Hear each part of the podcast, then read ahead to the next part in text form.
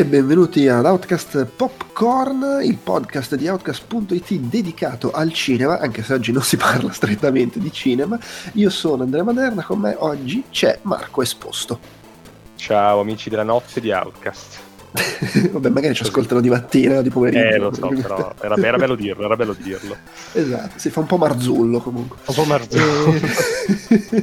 Dunque, eh, siamo qui per chiacchierare di fumetti, come già ci è capitato due volte in passato, eh, in corrispondenza di passate cover story, quella su Justice League e poi quella su, su Uomo Ragno, su Spider-Man, e questa volta la, la cover story su Outcast.it per questo mese di aprile è dedicata ad Avengers Endgame o comunque all'uscita di Avengers Endgame perché poi nello specifico del film non parliamo praticamente per nulla se non ci sarà una esatto. recensione immagino però parliamo di cose collegate e eh, appunto siccome erano stati ben, ben accolti i due podcast passati in cui consigliavamo i nostri fumetti preferiti dei personaggi di riferimento eh, si rifà si rifà e quindi eh, nel podcast che state per ascoltare eh, chiacchiereremo, vi consiglieremo quelli che secondo, cioè quelli che non sono necessariamente oggettivamente i migliori fumetti, eh, quelli che ci gira di consigliarvi, proprio a livello personale. Sembra, e... uh, uh, come si dice, la verità, mi sembra, ecco, la, sì, la, sì, la, sì. l'approccio migliore sì, tra l'altro è assolutamente, uh, come dire, abbraccio la cosa, uh, per me perlomeno, anche perché io come noto fumetti Marvel sono fermo a qualche anno fa e, e oltretutto essendo un vecchio scorreggione tendo a consigliare roba letta magari da, da, ragazzetto invece che roba più recente e quindi roba arcaica e che mi ricorda malapena. io, io per adesso riesco ancora a stare al passo, sto, ho già ceduto con qualche serie, eh, quindi piano piano anch'io probabilmente sto abbandonando la nave, però eh, vabbè, tengo due. È, no, è, normale, tra l'altro come ti dicevo prima io ho questa cosa che ho l'abbonamento su Marvel Unlimited, che è il servizio online, è il Netflix dei fumetti Marvel, se vogliamo. Il Netflix dei fumetti Marvel e ogni tanto mi metto lì e vado avanti a leggere. Siccome sono stronzo, non è che dico, ah, mi hanno consigliato quella serie, leggo quella serie. No, io vado avanti a leggere da dove mi ero fermato. E quindi sto leggendo, Giusto, roba del, del due, sto leggendo la roba del 2011 e sto per leggere due serie molto consigliate che sembrano cascate a pennello, perché sono L'occhio di Falco di Matt Fraction e la serie in cui è stata rilanciata Capitan Marvel, diventando quello che poi è il Capitan Marvel del, che è stato usato per il film. E, però appunto non le ho ancora lette. E quindi posso dire che ho, ho, letto il Daredevil di Mark Wade, che è bello, così, bello è figo, molto figo. e allora, di cosa parleremo? Parleremo di uh, fumetti, appunto, quelli che ci va di consigliare, per quelli che sono i personaggi, attenzione, i uh, personaggi, diciamo, positivi, gli Avengers, che sono vivi all'inizio di Avengers Endgame, sost- quelli che vedete nel trailer, sostanzialmente, uh, dando magari un po' più risalto al, al, team originale dei cinque, no, quanti erano? Uno, due, tre, quattro, cinque, sei, sì, sei, sei, sei. I sei del primo film, eh, che sono poi quelli di cui in un certo senso si, con Endgame si va a chiudere il ciclo. Questo non vuol dire sì, che si leveranno tutti dalle balle, diamo per scontato che qualcuno ci lasci le penne, sicuramente la, per la maggior parte resteranno in ballo in un modo o nell'altro, eh, però diciamo con questo film si va un po' a chiudere il loro ciclo, però consiglieremo anche cose per gli altri. Sto, mi sto rendendo conto in questo momento che non abbiamo messo in scaletta nulla di Nick Fury, non so, eh, lo, lo, lo inserisco al volo. Se, se, riflettendoci mi viene in mente qualcosa, lo aggiungo. Possiamo dire, sì. Sì, anche perché in effetti è uno di quelli che negli ultimi anni è stato rimpiazzato anche nei fumetti con la sua versione di colore. Sì, è vero. Eh, sì, che, ecco, che tra l'altro, anche lì per chi non conosce acceneremo, cioè accenerò brevemente come è successo perché è, è tragicomico il modo in cui sì, è, ne, arrivato ne, il ne, di colore. Ne parliamo poi. E, e, e tra l'altro, essendo io, io, come dicevo, vecchio scorreggione, io posso consigliare robe di quando non era ancora Samuel Jackson. Guarda, anche io mi sa, perché eh, do- dopo ci arriviamo. Penso a Steranco, ad esempio, ma non, non mi muovo eh, però, molto. Però in, in, realtà sono cose che comunque hanno a che fare in un modo o nell'altro con i film, ma ne parliamo dopo. Ne parliamo sì, dopo. Sì, esatto. allora, cominciamo. cominciamo. da Capitan America, che tra l'altro okay. facciamo anche il Toto, il toto Morti, è quello che si tende a dare per scontato che si leverà dalle palle. esatto, esatto. Perché Chris Evans è a fine contratto e ha detto più volte che si è rotto i coglioni. In, in esatto. meno, meno diretta e so- un po' più sottile, però l'ha fatto capire. Sottile, sì.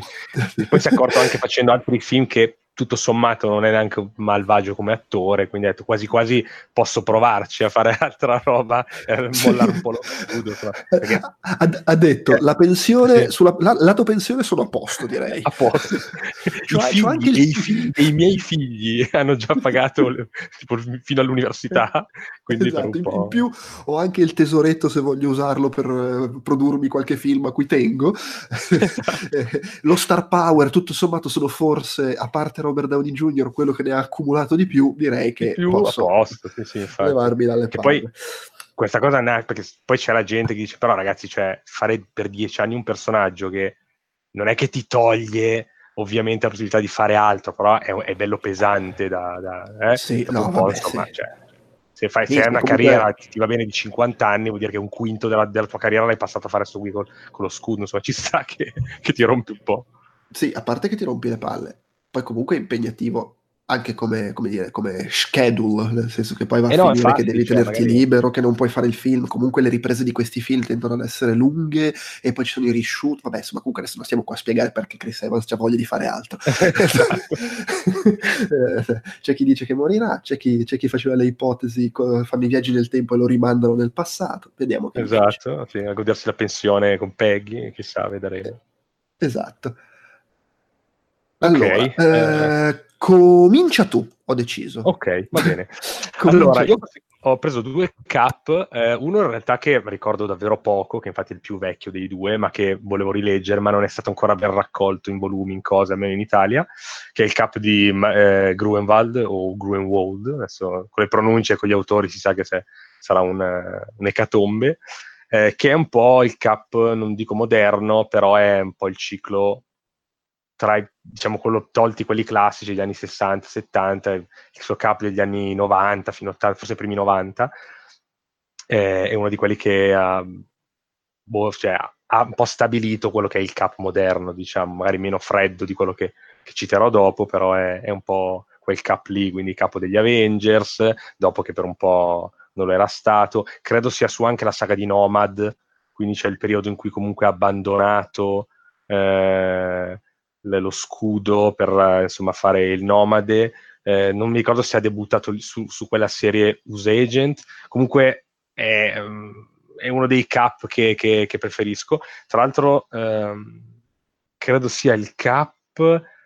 Sì, direi che comunque dopo, eh, cioè ne, ne, come tempo è quello in zona guanto dell'infinito. Eh, Infinity War, insomma tutte le varie, le varie, incursioni di Thanos, più o meno era quel periodo lì, perché mi ricordo che si scontrava anche con, il, eh, con uno dei, dei, degli emissari di, di, di, Thanos, insomma il cap di Gruenwald, comunque lo, lo, trovate pubblicato in Italia con un po' di vecchi numeri all'epoca, forse addirittura ancora della Star Comics o i primi della Marvel Italia, però è... è beh, mi, mi, dà un senso classico senza dover andare fino nel, negli anni 60 il cap di Gruenwald poi lui vabbè, era molto nerd, insomma, gli piaceva fare, mettere le citazioni, mettere eh, la continuity, no? Mi ricordo una, una storia, credo, vado proprio a braccio, credo sia eh, dell'epoca un po, più, un po' prima forse, eh, quindi do, credo dopo le guerre segrete o assieme alle guerre, forse le seconde guerre segrete, quindi fine anni 80. Eh, Grunewald in due pagine faceva ricordare a Capitan America tutto quello che era successo nelle varie storie sparse sulle altre testate dove lui era apparso, cercando di dare un senso a tutta quella roba. Poi Mark Gruenwald è morto, questa cosa ha smesso di esistere nella Marvel, però era davvero maniacale, tipo che Cap mentre saltava diceva allora dunque ho preso l'aereo dopo aver fatto quella cosa, asterisco, come visto in Capitan America, bla bla bla. Poi ho fatto quell'altra cosa appena atterrato, così giustificavano il fatto che ci fosse in quell'altra storia, e adesso sono qui che sono le tre perché calcolando il jet lag, tutta una roba fuori di testa che però mi aveva fatto ridere un sacco e che in realtà dimostrava come la continuity stesse diventando già stretta negli anni Ottanta, figuriamoci oggi. Anche nei film faticano a seguirlo.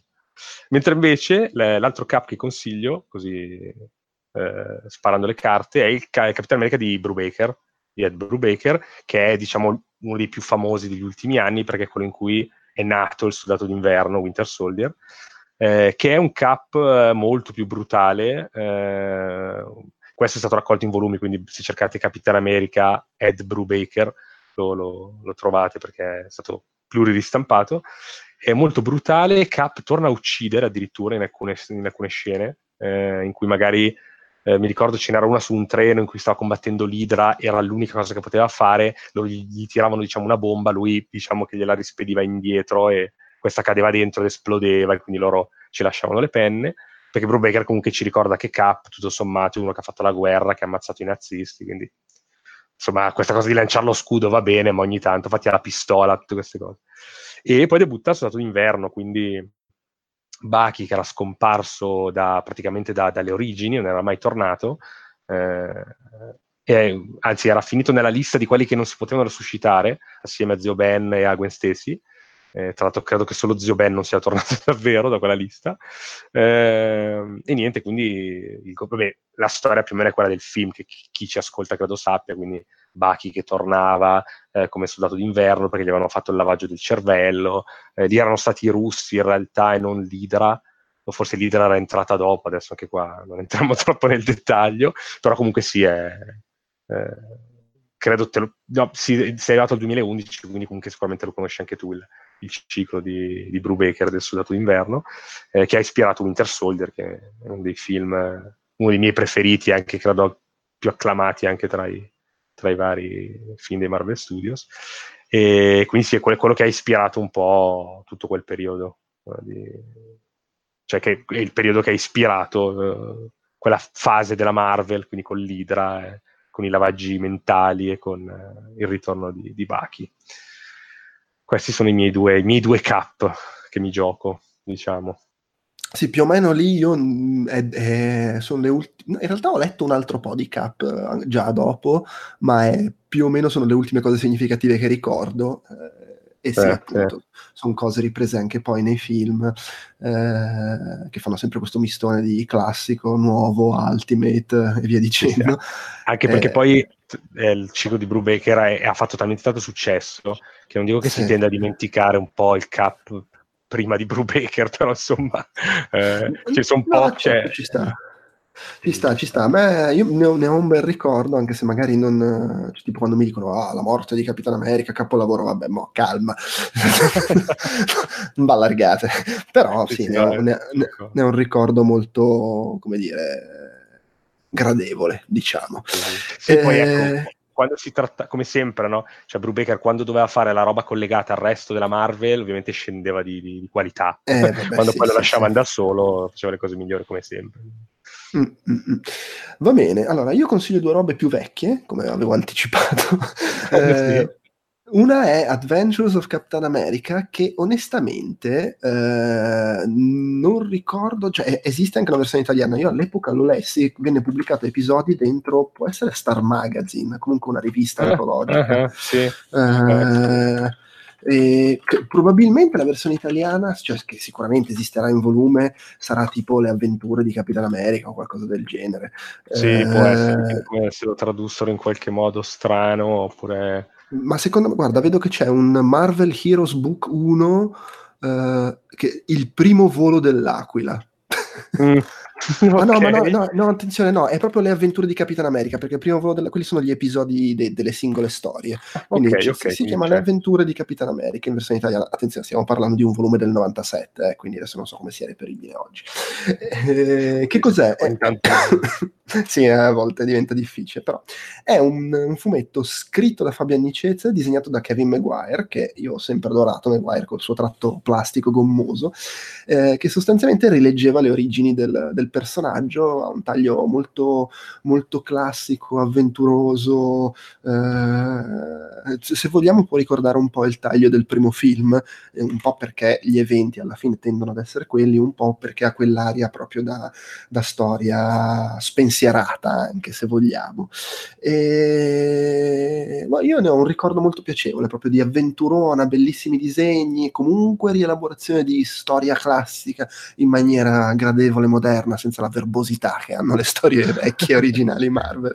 E quindi se volete magari rileggere le, le origini del personaggio, che comunque sono state raccontate in centomila altre versioni, per carità, anche più recenti, eh, quello secondo me è un, è un buono spunto. E l'altra cosa che segnala invece è anch'io un ciclo delle serie regolari, diciamo, ed è il Capitan America di Mark Wade, eh, tra l'altro l'ho citato prima Mark Wade per Daredevil, quindi... Esatto, e, eh, con, disegna, con, disegni di Ron Garney e Andy Kubert, che insomma entrambi buttali, eh, ah, ed era... Scusa? Kubert io lo adoro, quindi sì, sì, è... Sì, ma a me anche Mark Wade con i suoi mascelloni è sempre piaciuto tantissimo. Eh, sono storie degli anni 90, eh, è di nuovo, è un ciclo che è, è, è, come si dice sempre, no? è il ciclo che rilanciò il personaggio. Sì, eh, sì, che, nei, dei, nei, vari rilanci, sì, sì. Eh sì, e tra l'altro è il ciclo, se non, se non sbaglio, non vorrei dire una cazzata, eh, fu un ciclo in cui tornava eh, il personaggio di Sharon Carter, che non c'era prima, mm, non era particolarmente... Mm, può essere.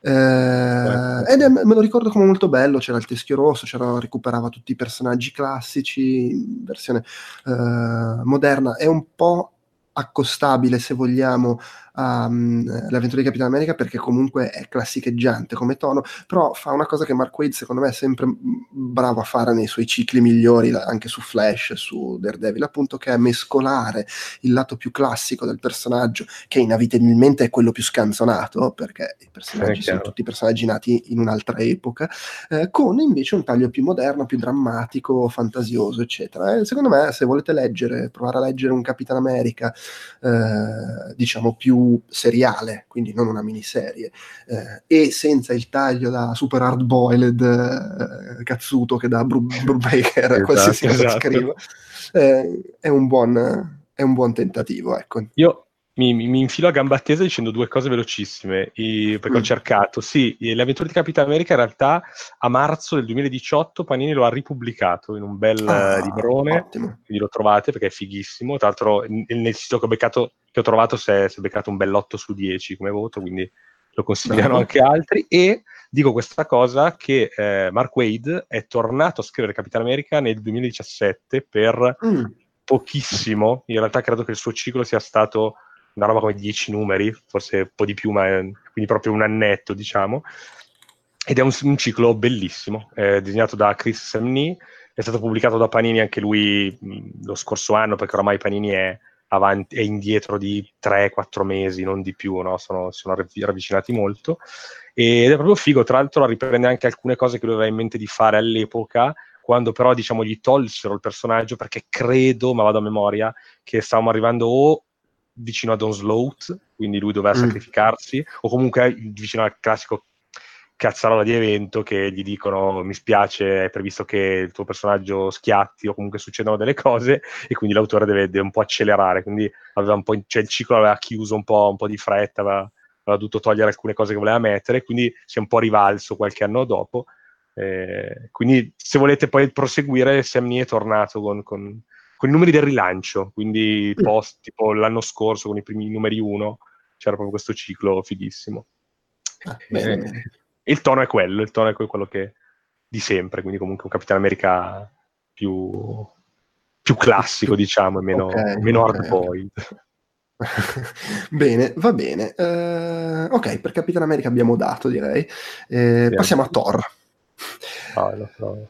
Dio Thor, del tuono. Allora, sì, allora, Thor va detto una cosa, eh, il Thor cinematografico è abbastanza diverso dal Thor che si vede solitamente nei fumetti, nel senso che Thor al cinema gli hanno fatto prendere una piega molto comica, se vogliamo, fin dal primo film giocava molto sul pesce fuor d'acqua, è vero che le parti su Asgard mantenevano più il tono epico, però anche lì c'era Loki che sdrammatizzava eh, e le parti sulla Terra è sempre stato pesce fuor d'acqua, Thor Ragnarok l'ha buttata proprio in cacciara. in cacciara. E, e, e anche negli Avengers ha i suoi momenti di epica da spacco tutto, ma quando, si, quando, aprono bocca i personaggi lui è il coglione. sì, matematicamente. Beh, perché poi alla fine è sempre quello, il pesce fuor d'acqua e via dicendo. Eh, questa cosa nei fumetti, oddio, magari sarà anche successa, però io onestamente non me la ricordo mai particolarmente esplorata, questo Thor come personaggio comico. Tendono ad essere più il Thor epico, il Thor, quello, quello che gente, i, i, fan integralisti si lamentano che non si è visto granché nei film e dicono, eh, però Thor Ragnarok doveva, sarebbe dovuta essere la storia super epica, super drammatica. Beh, lamentela che io capisco, però alla fine a me sti cazzi il film è piaciuto.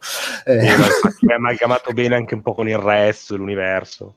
ci sta eh, anche. Sì, sì. Però diciamo, uh, se volete leggere fumetti di Torsa e magari non ne avete mai letti, è bene sapere questa cosa, cioè uh, se vi avvicinate a- alla cosa esaltati da Thor Ragnarok, sappiate che non c'è un cazzo da ridere. se invece siete curiosi perché appunto avete sentito queste lamentele, volete leggere queste grandi saghe epiche di Thor e scoprire com'è il Thor che si prende sul serio, eh, un esempio super classico, non, non, non, ultra classico, l'ultra classico ovviamente bisogna tornare agli anni 60 e, sì. e e, eh, Kirby, Stan Lee e via dicendo, però eh, diciamo un, compromesso può essere il Thor di Walter Simonson, che poi è, è, è come io ho iniziato a leggere il personaggio, eh, ricordo sempre con, con, affetto il mio edicolante di fiducia che eh, aveva dieci anni più di me e vede che compro l'Uomo Ragno, che compro boh, non mi ricordo cos'altro, e incomincia, ma come? Non leggi i Fantastici 4, Fantastici 4 di Byrne, non leggi il Thor di Walter Simonson, ho capito, cioè, comprare tutto, eh sì, esatto. okay. e lì eh, è proprio il pusher, no? eh sì, sì, com- sì, tutti abbiamo cominciato così, poi alla fine... Eh, sì, assolutamente. e, ehm, comunque, il, uh, Walter Simonson che prese appunto Thor in mano negli anni 80, eh, nel primi anni 80, 83 se non sbaglio, eh, di nuovo il rilancio del personaggio, serie in disgrazia, arriva lui e spacca i culi. Eh, eh, lo prende a tutto tondo, scrive e eh, disegna e tira fuori una versione eh, credo sia forse, ma magari il primo no, però è quello che rilancia un po' il personaggio nell'ottica super ispirata veramente ai classici della letteratura in cui in teoria sì. si ispirava, cioè divinità, leggende, via dicendo, tira dentro eh, di tutto. Tra l'altro Malekith, il tremendo, nel senso pessimo, nel senso fa cagare, cattivo. Non, del, sì, esatto. eh, del secondo film di Thor, Ragn- di Thor uh, The Dark World, l'introduce Simonson nei fumetti, eh, anche Surtur, il demone di fuoco che c'è in Thor Ragnarok, che è un personaggio eh. che ha portato lui, diversi personaggi che poi sono diventati ricorrenti, i classici sono sue, sue idee, e, e ha proprio questo taglio super epico, super leggendario, dialogo dialoghi super elaborati e ha questi disegni fantasiosi, spettacolari, ovviamente oggi un po' invecchiati stilisticamente come Pulizia del Tratto, però secondo me sempre molto, molto belli e molto particolari, devo dire, anche all'epoca eh, risul- staccava dal resto, mentre ci si cominciava ad abituare a un tratto più morbido, più appunto Burn per esempio, altri, lui aveva un tratto un po' più spigoloso, più ruvido, più, più spezzettato, è molto particolare. Di- va detta una cosa, che comunque con tutto che Thor nei fumetti tende ad essere molto più serioso, eh, il Thor di Simonson una certa vena sarcastica, un po' di umorismo ce lo sbatte. Quindi magari sì, anche sì. da quel punto di vista può essere amichevole per chi apprezza il Thor cinematografico rispetto esatto, magari non vuole solo l'epica, esatto, sì. Mm. Tra l'altro, se non ricordo male, eh, cioè comunque a- aveva esplorato anche il fatto che Thor si muovesse fuori da oltre che sulla Terra e su, eh, su, Asgard, anche nello spazio, c'erano avventure spaziali, c'era sì, Beta, Ray, sì, Beta, Ray, Bill che nei film non si è visto, anche se il volto di uno della sua razza si è visto nei, nel, in Ragnarok, in una delle, quella specie di scultura enorme con un po' di faccia, c'è uno che ha una faccia da cavallo. Adesso chi non legge i fumetti penserà che siamo pazzi, comunque sì, c'è un tizio che sembra un cavallo e che ha impugnato un martello, quindi magari un giorno lo vedremo, ve lo diciamo perché di prepararvi. Eh, quindi c'è anche, que- infatti, quando io ho visto Ragnarok, comunque tutti, eh, però torna nello spazio, Thor che fai, detto, cavolo. Io ho pensato subito a Simonson e a comunque dove lui, essendo anche un dio, quindi può respirare tranquillamente, cioè non ha mai avuto problemi a sfrecciare nello spazio, a fare anche avventure del genere. Eh, addirittura sì, incontrava. Warlock, cioè comunque nel senso ne ha fatte Thor nello spazio più di, più di altri supereroi. Poi tecnicamente nei film abbast- sembra abbastanza consolidato che la versione dei film è che in realtà sono, non sono divinità, ma sono esbo, sì, sì, esatto. alieni o quel che è, per cui insomma... Sì, sì, sì, sì, sì, addirittura in Agent of S.H.I.E.L.D. forse Coulson in una delle... che vabbè, il tele, essendo un telefilm ovviamente un po' a margine, però Coulson diceva sì sì, ma noi li chiamiamo dei, ma in realtà tecnicamente sono alieni di, alt- un'ultima dimensione attigua alla nostra, che poi sono arrivati da noi, insomma quelle robe del tipo sono dei dal nostro punto di vista, ma poi in realtà sono, sono esseri mortali, eh, infatti come dice anche lo stesso Dino. E invece eh, okay. tu, Io sì, io ho messo un dramma. sì, allora io, io, non sono uno di quelli che stravede per Straczynski, che è l'autore del ciclo che, che ho messo io, che è il ciclo Rinascita, eh, però immaginando appunto come te di, di proporre qualcosa che sia bello e allo stesso tempo anche abbastanza abbordabile da un fan dei film, o comunque uno che, che magari non, vuole, non è per forza un super conoscitore di fumetti, perché non è gente a cui dobbiamo dare consigli noi, altrimenti. Ehm, è quello di, di, di ciclo di Straczynski, si chiama Rinascita. Eh, vi dico subito, è stato raccolto in volumi, se lo volete cercare scrivete Rinascita, Strack, il resto del cognome ci penserà Google a completarlo perché eh, ecco, sì, anche il, del Thor di Walter Simonson diciamolo ci sono i volumi era uscito un omnibus sì, qualche anno sì, fa sì esatto sì, sì. in Italia è diviso in due credo però c'è comunque perché è anche uno dei, dei, dei più famosi e Rinascita è quello che ha trasformato cioè il ciclo che ha trasformato Thor eh, e ne, anche qua eh, lo ripeteremo spesso, ennesimo rilancio del personaggio, dopo che si era immolato dopo Ragnarok, che era morto eh, dopo Ragnarok, è rimasto morto un paio d'anni cosa che aveva fatto discutere perché insomma non erano passati i pochi mesi canonici perché un eroe Marvel dovesse ritornare. Per due anni non c'era neanche stata la testata di Thor, quindi si era proprio fermata. E poi è arrivato Straczynski, eh, che dopo il suo ciclo su, su, Spider-Man era passato a scrivere Thor. Eh, rinascita, eh, diciamo che ha trasformato Thor in in un dio davvero norreno. Cioè, come dicevi tu, Simonson ha iniziato a dire, ok, usiamo la mitologia, eh, Straczynski ha, ha, iniziato a usare anche il look, cioè lui non era, non era diciamo, il disegnatore ovviamente, però improntava tutto con questa Asgard molto vichinga, quindi ha tirato in ballo le leggende vichinghe, il, il vestiario di, di, di, di, personaggi, compreso Thor, è molto vichingo, eh, c'era tutta quella questione di Asgard che non era, cioè era un regno, ma era di fatto una città. Cioè, se un tempo Asgard veniva concepito proprio quasi come un mondo, e di fatto nella mitologia è uno dei, dei piani no, di, di, esistenza, qui invece era proprio circoscritta una città, quindi ha creato la città di Asgardia, che era proprio fatta di, di castelli, di, eh, cioè era meno kirbiana eh, che il look di Kirby era quello che poi abbiamo visto in realtà più nei film, quindi do, palazzi dorati, statue, cose un po' spaziali. Lui invece ha fatto proprio questo castello un po' diroccato, eh, che poi nel suo ciclo si era trasferito sulla Terra, perché dopo il Ragnarok eh, non c'era più Asgard, quindi si è trasferita sulla Terra e era sopra uno stato che ora non ricordo, eh, comunque uno di quegli stati americani fatti solo da campi, adesso gli esperti in geografia mi, mi linceranno, sì esatto, eh, e quindi c'era un po' questo, e, e c'era di fatto, cioè è, da, è, quello il toro, diciamo, dei film, tra virgolette, nel senso che c'è proprio questa cosa di lui che, ehm, seppur con non così tanta ironia, però deve scendere da Asgardia, che di fatto è una città che vola, e scende sotto e sotto trova i contadini no, con, col fucile, la, il pick up che gli dicono ma voi chi siete, cosa volete, tanto che poi c'è tutta una roba un po' buffa del fatto che loro devono pagare le tasse perché si trovano lì, poi in realtà volano, quindi Iron Man intercede, dice no, voi non dovete pagare le tasse perché il vostro castello vola, insomma, cose un po' della Marvel un po' più odierna. E, e quindi sì, c'è, c'è questo lato appunto di lui che deve confrontarsi con il pianeta Terra Ehm, e però c'è anche tutto un lato epico e un po' tristone, come, come hai detto tu, tipico di Straczynski, perché ovviamente si parla di leggende, di eh, dei eh, che devono morire per forza, accettare di essere una divinità, c'è Loki che è il dio dell'inganno, quindi eh, c'è questo rapporto che viene un po' esplorato, quindi Loki tu ci tradirai sempre, ma tu sei anche mio fratello, quindi ti devo perdonare perché siamo dei, è la nostra natura, insomma. Tutte queste cose, tra l'altro, nel ciclo di Straczynski eh, spiegano come Thor e i suoi vari dei esistono finché qualcuno crede in loro. Quindi anche se Thor muore, se c'è anche solo un bambino che, che dice ah, il mio supereroe preferito è Thor, Thor può tornare, c'era questa cosa un po'.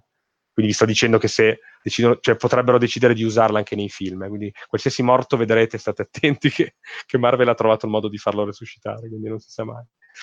E, e quindi sì, è, è il Thor un po' più il Thor moderno, ecco, diciamo, se quello di Simonson era un misto fra il Thor un po' più vecchio e, il Thor, e, e l'approcciarsi al nuovo millennio, questo è proprio Vikings o Game of Thrones, cioè vedete, troverete quelle atmosfere lì, quindi, quindi può, può, piacervi, secondo me. E, no, l'ultima cosa su Thor, ehm, che ehm, il bello di questo ciclo e anche di quello di Simonson, che è una cosa che non molti sanno, è che sono cicli eh, avvenuti molto avanti, eh, dove Thor aveva scoperto di essere Thor, perché questa cosa va, va, detta, che nei primissimi numeri Thor era un medico che battendo il suo bastone poi si trasformava in Thor. Poi questa cosa è stata tolta e hanno deciso che semplicemente il medico era una finta identità che gli aveva dato Odino quando l'aveva cacciato sulla terra perché non era, non era degno e, e quindi si, eh, quando poi lui ha ritrovato diciamo, la memoria ha scoperto che in realtà non era un umano che diventava Thor ma era davvero Thor intrappolato nel corpo di un umano. Questa cosa nei film non c'è sono andati su- subito con eh, il fatto che, che, sia un dio. Quindi questa è è, è un altro dei temi comunque che, che Straczynski usa nel suo, nel suo ciclo. Va bene, e ovviamente proseguiamo con questa è la storia del rilancio, eh? passando a parlare di Iron Man eh, e di Extremis, che è una storia, direi di una, un po' meno mm. dieci mm. anni fa. Sì, eh, sì. E, forse, forse 2007 addirittura, o for, co- no, forse dopo. Ah, quindi un po' più di dieci anni fa, ok. eh, sì, sì. Tra il 2007 e il 2009, quindi una roba del genere. Ah, ok, che era il ciclo con cui uh, Warren Ellis uh, prendeva in mano insomma il personaggio, disegni di Adi Granov, e appunto lo rilanciava, è un po' la nascita del, dell'Iron Man moderno, di nuovo, poi ce ne saranno stati altri 12 di Iron Man moderni, comunque lì rinasceva un po' il personaggio dopo magari un, un, certo periodo di stanca e venivano tra l'altro introdotti dei discorsi a cui ci si è abbastanza ispirati per il terzo film, eh, diciamo per, per, quello che è l'antagonista del terzo film e per tutto il discorso della nanotecnologia, del fatto che adesso Iron Man l'armatura gli si monta addosso, si deforma, si costruisce, si cambia. Eh, sono cose che più o meno vengono introdotte lì. Eh, dicevo appunto un fumetto scritto da Warren Ellis. Mi sbaglio o poi lui ha scritto diverse altre cose di Iron Man? Secondo me sì, cioè c'è stato Perché poi un... Ho, ho l'impressione che di, di aver letto, di, aver, cioè, di continuando, uh, che continu- continuando a leggere insomma Iron Man lui sia andato avanti, uh, cioè nel senso, come, ah, ecco vedi, è un ciclo del 2005-2006, lui ha scritto Extremis che era il suo primo ciclo, però poi è andato avanti un po'. È andato avanti, sì sì, infatti. Sì, e, sì, sì, e, e comunque introduce un Iron Man che è quello che poi eh, finirà dentro Civil War e, e, proseguirà da lì, insomma, con questa versione moderna del personaggio. È un rilancio anche perché rilegge un po' le origini, le aggiorna, quindi spezza un po' la continuity, sposta le origini del personaggio a una guerra più, più moderna rispetto a quella... Che non sia il Vietnam, esatto. e lo riscrive un po' e ovviamente trattandosi di Warren Ellis ci mette dentro anche un discorso politico più all'acqua di rose di quello che può essere, non lo so, in Transmetropolitan. Eh, però comunque secondo me, secondo me, è interessante, una lettura molto gradevole, molto, molto appassionante. Eh, ne ho diciamo un, un, bel ricordo e comunque può essere piacevole se volete andare a curiosare in quella che comunque è in una grossa misura, diciamo, è una grossa fetta della base da cui parte la, l'Iron Man eh, cinematografico, ecco, diciamo. Sì, eh, sì, sì, sì.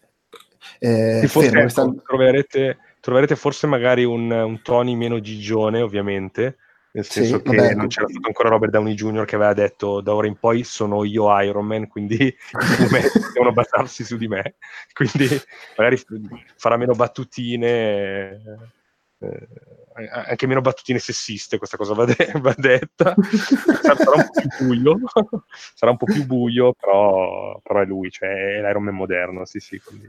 Ah, assolutamente. Poi vabbè, ovviamente, que- que- era per non citare insomma le cose più, più classiche che invece citi tu, quindi te, te le lascio. sì, sì. Allora, infatti, io faccio un misto, faccio, perché parto con due volumi che in realtà ricordo davvero poco, proprio per far capire che stiamo andando a braccio, però sono dei classici che di solito si consigliano sempre quando uno vuole leggere Iron Man, che sono, in realtà anche questi hanno un po' ispirato parte dei film, o comunque alcune delle cose da cui hanno pescato, che sono Demone della bottiglia e Guerra delle armature, questi sono proprio i titoli italiani. Che, eh, che, che alla fine il demo della bottiglia ispirava un, un po' il 2 di Iron Man, esatto, anche se, sì, se, sì. Se, se, è proprio un po' molto all'acqua di rosa il fatto di Tony Stark alcolista nel film. Eh, sì, esatto, ricordo che però c'era un inizio alternativo che non hanno usato nel film, ma c'è la scena tagliata eh, che iniziava con lui che sboccava nel water. Ah, ok. era, un esatto. più, era, era, un po' più cruda a livello di alcolismo. E invece la guerra delle armature un, un po' c'è in Iron Man 3 il fatto sì, di lui che si trova a combattere sì. con la sua tecnologia. Di fatto, Vabbè, sì, infatti sono questi due, due cicli che, che, che, parlano proprio di queste cose, cioè del fatto che eh, Iron Man si presta molto eh, a diventare nemico di se stesso, nel senso che in eh, Demone della bottiglia il suo nemico è l'alcol, perché deve venire a patti con il fatto che tutte le volte che qualcosa non va bene lui debba bere, quindi di fatto si ritrova a essere un alcolista. Eh, invece la guardia dell'armatura è perché la sua stessa tecnologia potrebbe ribellarsi e quindi deve trovarsi lui stesso ad affrontare un'armata di armature di, di, di altri Iron Man come succedeva nel, nel, fumetto. Sono due cicli che sono stati ristampati un sacco di volte, anche adesso si trovano facilmente in volume. Eh, sono degli anni 70-80, forse metà, metà anni 70. Eh, però hanno un tratto molto, secondo me, abbordabile ancora oggi, perché comunque è classico, è pulito, eh, la scrittura comunque è abbastanza, non è troppo pomposa o verbosa, comunque è il giusto. E, e, sì, quindi anche qua ci ritroverete qualcosa, anche perché sono gli unici due cicli che un po' vengono portati avanti negli anni, nel senso che Iron Man è uno di quelli che si tende un po', le cui prime avventure si tendono un po' a dimenticare, a differenza di altri personaggi come Spider-Man, che invece le prime apparizioni di Octopus e Goblin ancora vengono, vengono citate. Queste invece vengono usate spesso perché ovviamente nell'alco ci puoi ricadere e eh, le armature possono ribellarsi di nuovo, quindi è una cosa che torna spesso. Invece il uh, ciclo il secondo ciclo, diciamo, cioè la, il ciclo che consiglio poi, che è quello più odierno, è l'attuale rilancio.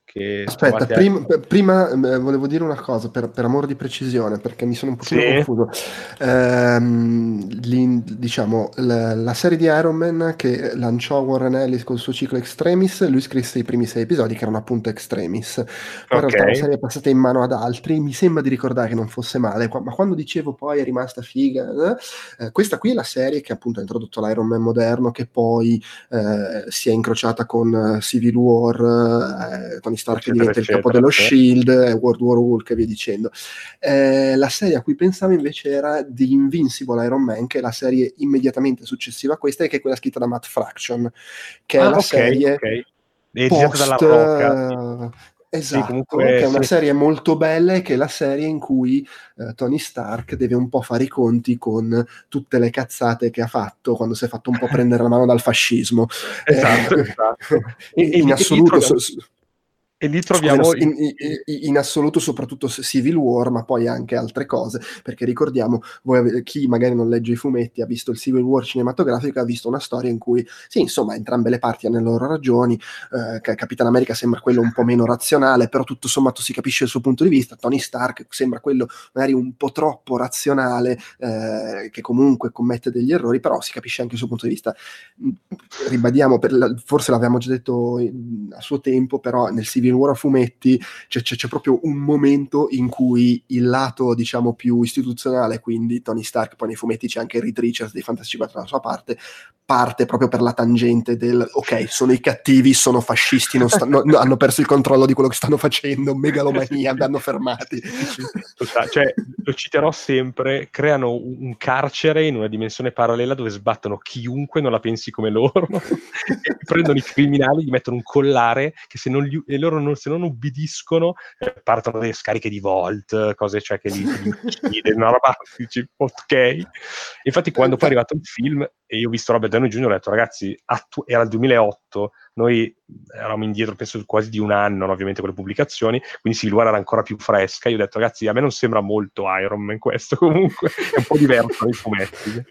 va, va, detto che tra l'altro nella Invincible Iron Man eh, una delle cose che fa eh, per impedire che tu, le identità segrete di tutti i personaggi, di tutti i supereroi che aveva raccolto quando faceva il fascista eh, finiscano nelle mani di Norman Osborn, che è il cattivone, super cattivone, l'ex Luthor del momento, era, esatto. eh, distrugge tutte le registrazioni, tutti i dati, tutto eccetera, e si formata anche il cervello per sicurezza, che, tra- che alla fine poi diventa un'ottima scusa perché dice, ah, io non mi ricordo un cazzo di quando ero fascista, sì, scusa, sì, sì, eh, per, perdonatemi, non, non, sono, non, sono, quella persona.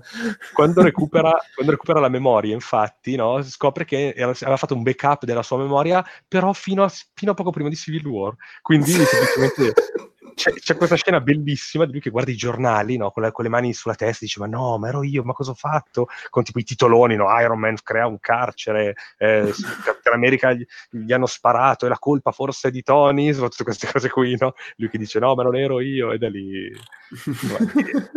e come carattere diventa Robert Downey Jr. Eh, infatti quello che stavo dicendo prima cioè quel momento ah, lì post formattone post formattone ho capito, ho capito. Eh, vabbè, eh, ci sta. Eh, c'è, c'è, da dire che perlomeno non hanno giustificato con, quando hanno fatto Secret Invasion con gli Skrull, eccetera. Non, ricordo esatto. male, o, o, non hanno detto no. no. ma era fascista perché era uno Skrull. No, no esatto, no, no, lui è uno di quelli che non era Skrull. Eh, era proprio, man, man, sta, ma è proprio stronzo. Va bene, eh, dai, dici quello che volevi okay, dire. Il mio rilancio è il rilancio dopo quel rilancio, credo, perché è uno dei, dei tanti eh, di tanti rilanci. Anzi, no, perché Iron Man è uno di quelli che ha bisogno di continui rilanci perché il pubblico molla spesso, velocemente la presa, a quanto pare. Um, dopo la parte che abbiamo citato adesso, eh, c'è stato un altro ciclo dove si scopriva che Iron Man non era il vero Iron Man, cioè eh, praticamente, cioè, era il vero Iron Man, ma Tony Stark non era davvero figlio di, di, di suo padre. Eh, si scopre che ha un fratello. Ma basta! un, un, tale Arno Stark.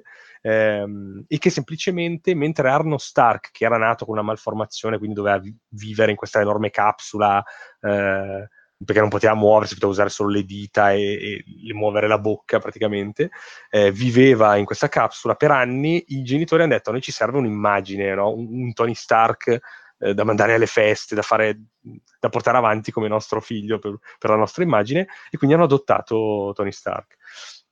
Hanno adottato Tony Stark in più si, si vede anche la, la, la vera madre di Tony, tutta una serie di robe. Poi c'è stato un secondo rilancio di nuovo, che è quello che invece volevo citarvi adesso, però questa premessa era obbligatoria, eh, che avviene dopo una presunta morte di Tony. Quindi dite, come è tornato questa volta Tony Stark?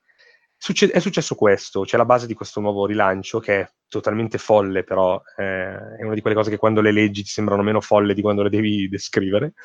Eh, Tony Stark una volta nella vita può rinascere. e potrei fermarmi qui, ma non lo faccio, e vi spiego. Perché di fatto ehm, lui si è talmente, eh, non so come dire, è diventato una sorta di uomo, uomo computer, eh, cioè col, con il backup della memoria, con Extremis, con, e di fatto è diventato una sorta di uomo computer e quindi come succede nei computer, no? sai quando magari il computer ti si, si, spacca, tu cerchi di ripristinarlo, però si scopre che tu avevi salvato la tua memoria precedente, quindi puoi ripartire da lì, no? Cioè, poi ti puoi c'è, c'è, c'è il, il backup automatico. Ah, il backup automatico che può fare una volta sola, lo dice anche lui, che è un po' un modo per dire, ah, della, adesso non mi ricordo l'autore, quindi... Eh, però insomma è il suo modo per dire agli altri scrittori di dopo non potete usare questa scusa che ho, che ho trovato io. eh, quindi lui cosa succede? Quando muore, ehm, quando, cioè perché era morto nel, nel ciclo precedente, eh, praticamente rinasce anche fisicamente, cioè il suo corpo eh, eh, guarisce di tutte le ferite che lui ha avuto negli anni, addirittura perde i capelli, cioè gli rispuntano i capelli da capo, è come se rinascesse da, da zero ehm, con la memoria, con la memoria di sempre, non so se con Civil War, se senza Civil War, che ormai non, non stiamo neanche più a chiedercelo, però completamente rinnovato. Completamente rinnovato e quindi insomma c'è quel momento dove sono rinato, quindi adesso devo rimettere un po' in piedi la mia, la mia azienda perché nel frattempo, dopo il tuo ciclo e, e il ciclo dopo, eh, la, la, Stark Industry sarà proprio crollata, no? perché tra Civil War e altre cose ormai non aveva più soldi, eccetera, eccetera. E, è molto bello, nel senso che, vabbè, lui è sempre il solito Iron Man, quello che siete abituati a vedere al cinema, e eh, è molto futurista. C'è una serie molto dove, eh, che ne so, nei primi numeri lui sviluppa questa specie di realtà virtuale in cui tu metti il caschetto e vivi nel, in un mondo eh, ideale, puoi incontrare chi vuoi tu, eh, fa un'app dove praticamente tu puoi incontrare l'amore della tua vita, cioè tu met- metti i tuoi dati, lui mette i suoi, voi vi incontrate e ti fa capire che è talmente fatto bene questo software che gli accostamenti sono, sono perfetti, cioè è una, un'app che non può sbagliare. No? Quindi insomma è un ciclo che parla di app, che parla di realtà virtuale, ovviamente poi va tutto a puttane, nella realtà virtuale succedono dei casini, eh, poi eh, le app, anche qui... Eh, quando l'app non riesce a darti un tit- una persona uguale a te, crea un android da mandarti, quindi tu non te ne accorgi, insomma, robe all'Asimov. E, ed è molto bello anche perché poi si parla tanto di realtà virtuale, di intelligenza artificiale e stanno portando avanti un discorso proprio ancora adesso perché è in corso da, da pochissimi numeri, in Italia siamo al numero 4 o 5, non giù di lì. Eh, si parla anche di diritti degli androidi, quindi un po' alla, alla, appunto alla Asimov alla, o alla Detroit di, di, David Cage, se volete una citazione recente, eh, perché ci sono alcuni personaggi della Marvel che in effetti sono androidi e com- cominciano a dire che vogliono essere rispettati effettivamente come, come, persone, quindi è una cosa molto, cioè carina, molto sul pezzo, molto addirittura futurista, quindi un po' con un Iron Man un po' proiettato verso il futuro. Eh, Beh, un bel ciclo, un bel ciclo. Sì, sì, sì, a me è uno di quelli che mi sta piacendo di più dell'ennesimo rilancio Marvel avvenuto da poco. Va bene, uh, passiamo a Occhio di Falco, uh, ricordiamo il teppista del, degli Avengers cinematografici, il Tony Crimin degli Avengers cinematografici, che tra l'altro in, in Endgame, in quello che si vede nel trailer, è ancora più teppista del solito. È, eh sì, perché siccome deve, deve mettere in, eh, cioè, non lo sappiamo, però il trailer telefona abbastanza che Thanos gli abbia polverizzato la famiglia. E, sì. e, e quindi lui, giustamente, eh, come, se, come, succede sempre in questo tipo di, di, di narrativa, eh, il lutto lo elabora tagliandosi i capelli e facendosi il tatuaggio. Esatto. il, il, il, tatuaggetto, come direbbero le storie tese. Esatto. e, eh, va detto che una cosa che non, non si è vista nei, nei nei film, però in, cioè nei film lui esordisce che è un agente dello Shield. Eh, nei fumetti. Occhio di Falco nasceva come super criminale che poi veniva accolto tra le fila dei Vendicatori. Eh, quindi comunque la, l'anima da, da, da, teppista di periferia ce l'ha anche nei fumetti, se vogliamo. Sì, sì, sì, sì no, e... esatto. Eh. La versione sua è, è più simile alla versione Ultimate di cui parleremo dopo. È vero, sì, sì, è vero. Eh, d- dunque, storie particolari di Occhio di Falco, io in realtà ne menziono una che tecnicamente non è una sua storia, ma è una storia in cui lui è coprotagonista, diciamo, molto importante, eh, ma è una storia di Wolverine. Eh, Old Man Logan, suppongo vecchio Logan in italiano. Sì, sì, vecchio eh, Logan ed è una storia ambientata nel futuro che tra l'altro ha fatto da ispirazione per Logan, il, l'ultimo sì. film con Hugh Jackman, sì. eh, in cui appunto ci si muove nel futuro, è un futuro in cui eh, e, diciamo che eh, Logan il film si ispira nello spirito a quella storia, sì. racco- racconta, fa un racconto simile nel, nello spirito più che nella sostanza. Nel fumetto l- lo spunto di partenza è che siamo in un futuro in cui in pratica i cattivi hanno vinto, i supercriminali hanno sconfitto tutti, hanno conquistato l'America, pochi buoni sono rimasti in vita, alcuni sono diventati cattivi, tipo Hulk. Sì, eh, sì. Co- come, da, come, da, tradizione l'Hulk del futuro diventa un figlio di zoccola, perché ne parleremo anche esatto. dopo. e, e, c'è... Tra l'altro eh, per colpa di Logan anche, perché Logan era stato ipnotizzato, se non ricordo male, da Misterio, adesso anche questa qualche eh. anno, quindi non so dimenticarla, per colpa di Mistero aveva iniziato a uccidere gli altri eroi e c'è questa cosa che se lo sceneggiatore decide che Logan non lo puoi uccidere, eh, tutta la Marvel non ce la fa. Eh no, è chiaro, sì.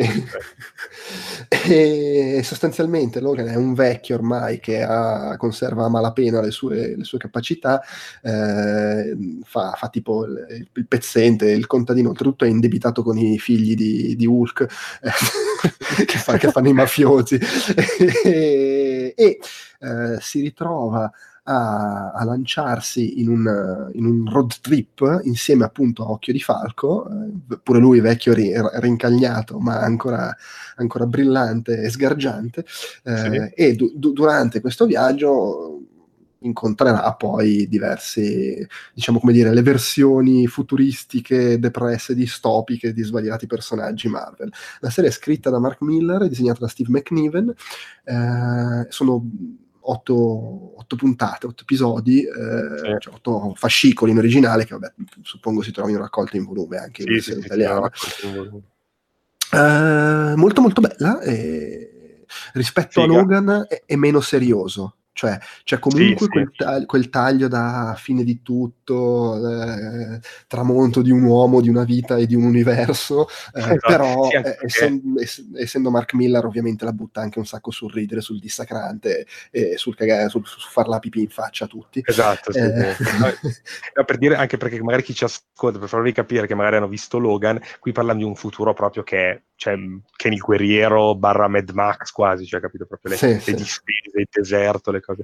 Tanto se non ricordo male... E, eh, però è Kenny Guerriero, Mad Max, ma comunque nell'universo Marvel, e quindi è un Mad Max che parte dal fatto che esistono, che ne so, c'è l'armatura di Iron Man, c'è Hulk vecchio, stronzo, sì, eh, c'è, c'è, Venom eh, e, e, via, e via andare. Però diciamo che eh, se vi immaginate un logo, parlando di film, sempre per chi non ha i fumetti, eh, Mark Miller è comunque l'autore a cui dobbiamo per esempio Kick-Ass e, e Kingsman. Ecco, voi immaginatevi Logan, ma fatto con lo spirito di Kingsman e più esatto, o meno avete il vecchio Logan. Tra l'altro, eh, credo che eh, fosse cieco addirittura Occhio di Falco in quella, in quella storia, però sì, riusciva comunque a essere il, il, più figo di tutti quando doveva, Beh, certo, doveva mirare. e due, due, mini note, se vi piace Olmen Logan, poi il personaggio è, è, eh, l'hanno portato nell'universo Marvel classico, eh, quindi c'era questo Olmen Logan intrappolato nel presente, dato che nel presente Wolverine è morto, cioè è tornato da poco ma era morto, eh, e nella sua serie Old Man Logan eh, proseguiva alcune, alcune, cose, ci ti raccontava altri retroscena di, della saga originale Old Man Logan.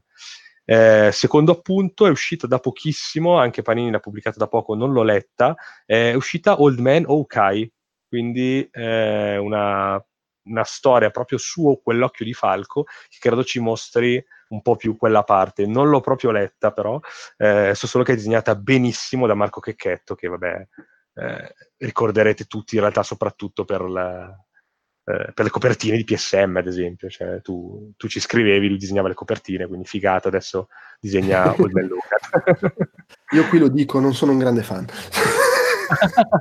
No, allora, no, no, lo dico anche io. Ma...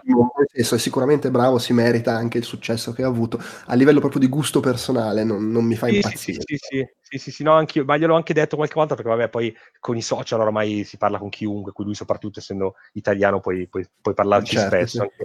Cioè, come tratto, diciamo, ne preferisco altri, poi vabbè, che, sia, che sia bravo sicuramente. Che disegni meglio anche... di noi due, probabilmente è vero. Vabbè, disegna meglio di, cioè, comunque disegna meglio di tantissimi altri disegnatori italiani che infatti sono rimasti a fare le robe Bonelli.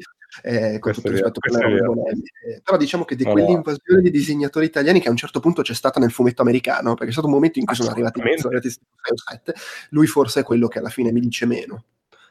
Eh sì, sì, sì, può essere. Sì, sì, sì, sì, sì, sì è quello un po' più... Uh, più classico, sì, sì, più classico, sì, sì, più classico. Comunque, invece, questo occhio di falco di Fraction... uh, uh, occhio di falco di, di Fraction e Aya, eh, mi collego dicendo che se là era cieco, qui è sordo.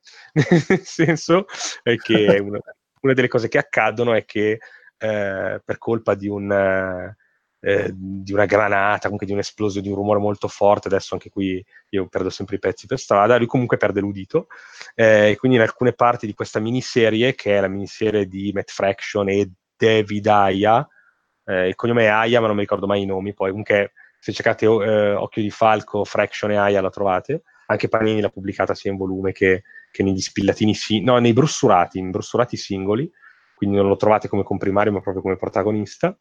Eh, questa serie è molto breve, in realtà è durata 16 numeri, quindi considerando che ne esce uno al mese di fatto poco più di un anno, eh, in realtà poi due perché gli ultimi numeri sono usciti con un ritardo mostruoso e ci mostra un Okai, un occhio di falco molto urbano, perché ci fa capire che quando Occhio di Falco non è con gli Avenger, eh, in realtà è uno che vive in un appartamento sfasciato e eh, che mangia pizza fredda tutti i giorni, tanto, ha un cane randagio che, che, trova e chiama Pizza Dog, quindi comunque proprio eh, uno che vive molto alla, così, alla, alla strada. E mh, ti spiegano anche questa cosa, perché c'è anche questa cosa che viene tirata in ballo, cioè perché tu sei un Avengers e in teoria lo Stato comunque, non dico che vi paga, però insomma siete sponsorizzati, cioè quando Iron Man vi dice per un mese siete con me, eh, cioè ovviamente lui che paga tutto, no? Perché uno così ricco poi vive in un... Lui ti fa capire che in realtà questa, questa serie è che lui usa i soldi magari per aiutare i poveri, per fare...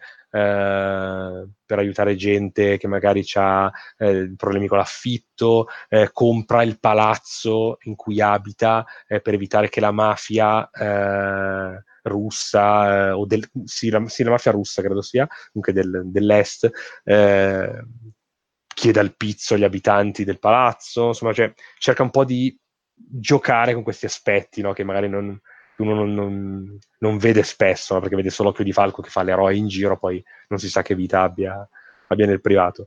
La cosa figa in realtà di tutto questo è che Fraction è bravissimo a scrivere, cioè questa serie ha fatto una roba fuori di testa, nel senso che eh, ci sono un sacco di sequenze mute, eh, un sacco di... gioca tantissimo con la gabbia del fumetto, cioè magari non lo so, c'è una pagina che appunto è il palazzo e noi vediamo tutti i vari appartamenti, lui che scende dalle scale, quindi magari vedi il palazzo di taglio con lui che scende, eh, nelle storie in cui, cioè, la storia in cui è sordo è tutta con il linguaggio dei segni, quindi tutta la storia, cioè, loro si esprimono solo con il linguaggio dei segni e mi pare che ci sia eh, il link, eh, diciamo, sulla, alla fine del fumetto che ti dice andate su questa pagina dove c'è, diciamo, tutta la storia spiegata, ci sono i segni da interpretare, no? quindi eh, te la puoi interpretare, ma se non vuoi farlo comunque si capisce tutto, quindi è una storia completamente muta dove capisci lo stesso quello che succede.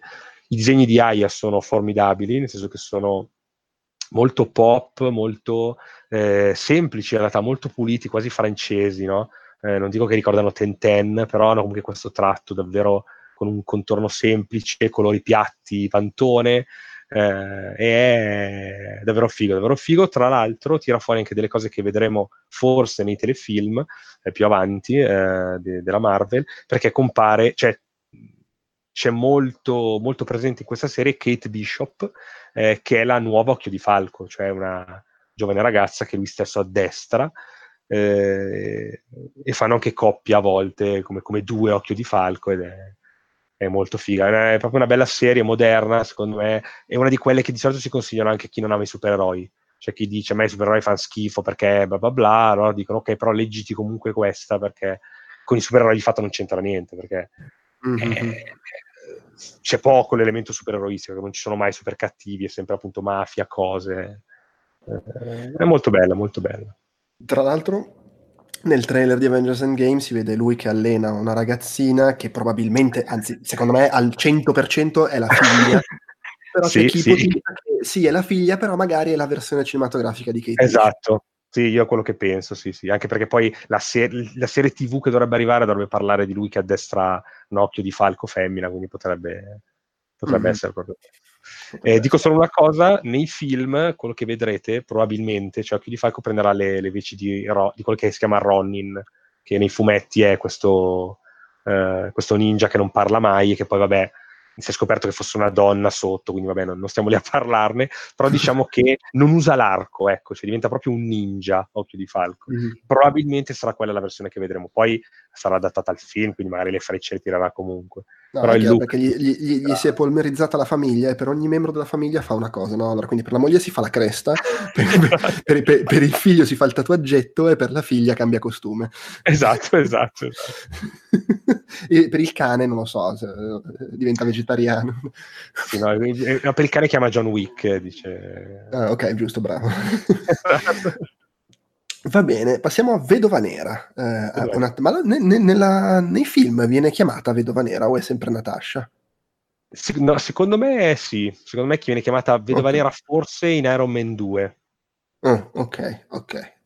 Io ricordo dei Vedova ogni tanto, Vedova, pensaci tu, c'è qualcosa del genere, secondo me lo dicono. Mm-hmm. Vabbè, vabbè, comunque. Allora, io cito di Vedova Nera un doppio ciclo eh, che nasce con una miniserie scritta da Devin Grayson eh, e che poi viene più o meno portato avanti con una miniserie scritta invece da Greg Ruchka. Ok, eh? sì, sì. Che, attenzione, è un po' un rilancio del personaggio. eh, di nuovo si tratta di roba che ha una decina d'anni sulle spalle e in cui eh, faceva tra l'altro il suo esordio la, una sorta di nemesi della vedova nera che veniva dallo stesso programma di creazione spie russe, se vogliamo, sì. eh, bionda, eh, e che era proprio il suo, quasi il suo doppio malvagio, sì, psicopatico, sì, folle e che tra l'altro è stato un po'... non mi ricordo se era proprio lei come nome o se era un po' un omaggio un personaggio ah. che c'è in, in, Agent Carter. In Agent Carter. Allora, nei fumetti la, la, la, vedova nera bionda si chiama Yelena Belova. Era la, mm-hmm. e non credo che si chiamasse così in, uh, in okay. Agent Carter. No.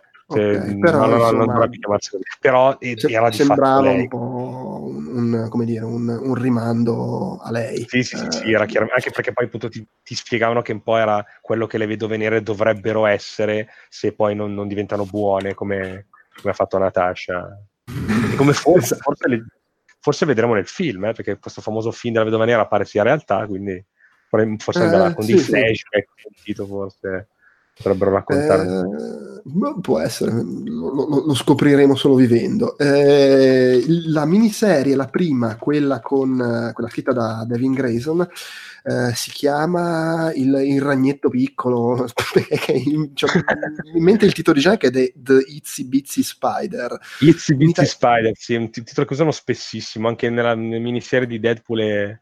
Eh, e Spider-Man c'è una nemica che si chiama Itzy Bizzy che quindi ormai lo usano un sacco perché è la, è la famosa filastrocca che canta anche Goblin il primo ah, Spider-Man. vedi, vedi, vedi. Eh, okay. sì, cioè, sì, sì, la canta nel, nel, primo Spider-Man di Sam Raimi la canta Goblin, che in italiano l'avevano tradotta un piccolo ragnetto, si voleva arrampicare, poi è arrivato Goblin e l'ha fatto cadere, no? Lui dice nel, nel doppiaggio, che poi è il, più o meno, cioè, tolto Goblin è più o meno il, il, testo della canzone, una canzone per bambini. E in, poi chiudo la parentesi, in, Spider- in Amazing Spider-Man 2, Electro suona quella canzoncina quando è nella centrale elettrica eh, che, che, che, fa suonare, insomma, i, con l'elettricità fa suonare i vari diapason, una cosa del genere, suona Izzy Bizzy, infatti Spider-Man dice oggi quella canzone, piace proprio questa, questa filastrocca per bambini, Izzy Bizzy, Spider. Vedo che è stata chiamata, a seconda delle versioni, il, ra- il, ragne- no, il ragno piccino picciò, attenzione. Okay, sì. o, o, anche, eh, aspetta, ce l'ho minuscolo, piccolo ragno pallido, a seconda uh, delle edizioni. Le edizioni, e, ok. Sì, e vabbè, niente, questa storia che appunto... Eh, in un certo senso rielabora, ovviamente, le origini del personaggio, però passando anche attraverso questa visione quasi eh, da specchio deformante di Elena Benova, che è la nuova vedova nera che il, il KGB ha addestrato dopo che Natasha ha, come dire, eh, tradito ed è passata agli Stati Uniti. Eh, in, realtà, in realtà il personaggio di questa vedova nera bionda era nato, apparso da un'altra parte, forse... Eh, tipo negli inumani, cioè in una roba che non ti aspetteresti. Una, sì, eh, sì, sì, per, però diciamo che prende corpo qui e si crea questo, questo, questo dualismo fra loro due, eh, fra due personaggi che partono da una base simile e hanno avuto un'evoluzione molto diversa. I disegni anche sono strafighi eh, ed è un, be- un, bel thrillerone d'azione, spionaggio supereroico, eccetera, eccetera, eccetera, molto, molto figo, onestamente. Molto figo. E, sì, e sì. poi appunto questo, questo, dualismo fra i due viene, viene ripreso uh, da Greg Gruchka. Uh, Elena Belova viene portata avanti da lui uh, con ulteriori storie. Tra l'altro, adesso si spiega, in realtà il, il, piccolo ragnetto è la miniserie, quella di Devin Grayson, mentre okay. il, il, l'altro, l'altro titolo che ho detto è quello della seconda miniserie. Ah, ok, quindi sì, che porta avanti anche i titoli, cioè questo gioco. Esatto, sì. e vabbè, queste, queste, queste, in italiano sono state pubblicate direttamente in volume nei Marvel 100%, quindi suppongo che si possano sì, recuperare. Sì, sì, sì, sì, sì, sì, sì, devo cercare quei volumi. Sì, perché la Vedova Nera è un, ovviamente uno di quei personaggi che anche in America non ha mai avuto una sua serie regolare. In, Amer- cioè in Italia viene o pubblicata a margine, che ne so, c'era i Vendicatori e poi una storiellina della Vedova Nera, oppure direttamente mm-hmm. in mhm. volume. Come, eh, tra l'altro, il mio ciclo, che in realtà potrebbe essere benissimo il terzo ciclo di questa, di questa cioè come dire, porta avanti quei discorsi, anche se molti anni dopo, perché in realtà è molto recente, che è quello di Nathan Edmondson e di Phil Noto, e probabilmente poi altri artisti, perché eh, ultimamente Marvel è, è, sempre un po' un casino, nel senso che la miniserie parte, magari sono dieci numeri, i primi tre li, li scrive e li disegna, uh, disegnano i, i, soliti due, poi il disegnatore già comincia a essere troppo lento, cominciano a subentrarne altri. Quindi potrebbe essere, essere successo anche in cicli che abbiamo già citato, però poi diventano famosi diciamo, quelli che hanno dato l'avvio al ciclo e non i vari sostituti. Quindi ci perdoneranno se ascoltano Outcast, sicuramente. E, no, e questo ciclo, eh, che eh, partiva con una storia che si chiamava Redenzione, è andato avanti per eh, credo una ventina di numeri, quindi un paio d'anni. In Italia ovviamente ne pubblicavano due a volumetto, quindi perché erano brossurati, quindi saranno un 12-13 numeri. Ehm, e eh, porta avanti un po' questo discorso nel senso che eh, dopo che è stato spiegato negli anni questa, questa, storia appunto del fatto delle vere origini della vedova nera che per farvi capire nei fumetti non, non si sapeva nemmeno non si, cioè, non si sapeva nemmeno quanti anni avesse la vedova nera, perché in realtà probabilmente anche lei con dei sieri eh, è rimasta sempre giovane, quindi potrebbe avere anche magari 100 anni, perché già era stata addestrata nella, nella seconda guerra mondiale. Cioè, insomma, c'erano un po' tutti questi misteri sul suo passato, sulla stanza rossa. Questa che si chiama Redenzione parla di lei che deve redimere alcune cose, deve redimersi da alcune cose che ha fatto, di cui non va fiera, quindi che ne so, omicidi, eh, cose passate. Eh, quando magari era controllata dai russi prima di diventare, diventare americana, eh, filoamericana, e quindi c'è tutta questa queste storie anche qua di spionaggio, di chiavette rubate che magari contengono vittime che erano state colpa sua, allora lei cerca di andare dai parenti a scusarsi, però poi intanto i russi scoprono questa cosa, quindi cercano di riportarla sulla cattiva strada, insomma eh, non si allontana molto dalle atmosfere, dalle, dalle, dalle, cose che hai citato tu. I disegni di Phil Noto in realtà anche quelli non si staccano molto, nel senso che assomigliano un po' a, a, a quelli che hai... Eh, era Granov, giusto, uno di quelli che aveva disegnato uno di tuoi cicli. Sì, sì, sì, sì. sì. i disegni sono, sono, molto simili, quindi a volte danno quell'area un po' piatta, no? eh, un po' eh, anche magari spigolosa a volte, però molto, molto bella secondo me eh, con questi colori, queste belle chiazze di colore. È una bella serie, è una bella serie molto moderna e che tira fuori una vedova nera che secondo me è quella che probabilmente vedremo in questo film. Eh, cioè se, mi aspetto che se, faccia, se fanno un film eh, su di lei ti prendano questa vedova nera, quindi spionaggio e sensi di colpa passato in cui hai fatto delle cose che non ti piacciono. Eh, che poi è quello che un po' lasciavano intravedere no, con occhio di falco quando parlavano delle loro missioni assieme, a volte dicevano che avevano dovuto fare anche delle cose per lo shield, magari non proprio Vero, super sì, allegre, quindi... Ok, va bene. Eh, va bene. Va bene, per l'ultimo de- degli Avengers del film originale, uh, ovvero Hulk, uh, o Hulk, Hulk. Eh, io do il, su- il suggerimento più, più, più, più, vecchio e banale, ovvero recuperatevi tutto l'Hulk di Peter David e a posto così. A posto così. Peter David che, eh, come si dice, prese in mano Hulk primi anni 90? Uh... Uh, sì, forse sì. Eh, sì, perché poi è un casino, eh, perché eh, dato che magari poi pensate che siamo ricoglioniti, probabilmente lo siamo anche, c'è questa cosa che se uno comincia a leggere in italiano, eh, no, spesso, le, com- comunque, spesso le avanti 3-4 anni, quindi magari uno pensa tanto agli, a, so, nel 90 ha iniziato a leggerla, poi magari era dell'88, capito? Quindi, però sì, infatti... credo primi anni 90 fino a 80, credo, non, non oltre cioè non prima. Mm, mm, mm, mm, mm, eh, e eh, in pratica lui attenzione, ha rilanciato il personaggio. eh, l'ha, eh, ma l'ha rilanciato in maniera devastante, nel senso che lui ha preso quello che era alla fine l'Urk classico, che non si era mai troppo distaccato dalla sua natura eh, e che in fondo eh, tutti avevano in mente l'Hulk del telefilm, se vogliamo, che vabbè eh, era, era, diverso da quello dei fumetti, ma concettualmente era un po' quello Hulk, cioè il, eh. il, tipo che sclerava diventava la bestia senza cervello, invece il Devil di Hulk, cioè scusa, l'Hulk di Peter David, il Devil di Hulk, eh, che lo scrisse per, per, 12 anni, quindi non poco. Eh, mi sa che comunque parliamo di, di, fine anni 80 più che anni 90, e che noi l'abbiamo letto magari negli anni 90. Eh, eh probabilmente questo il fatto, sì.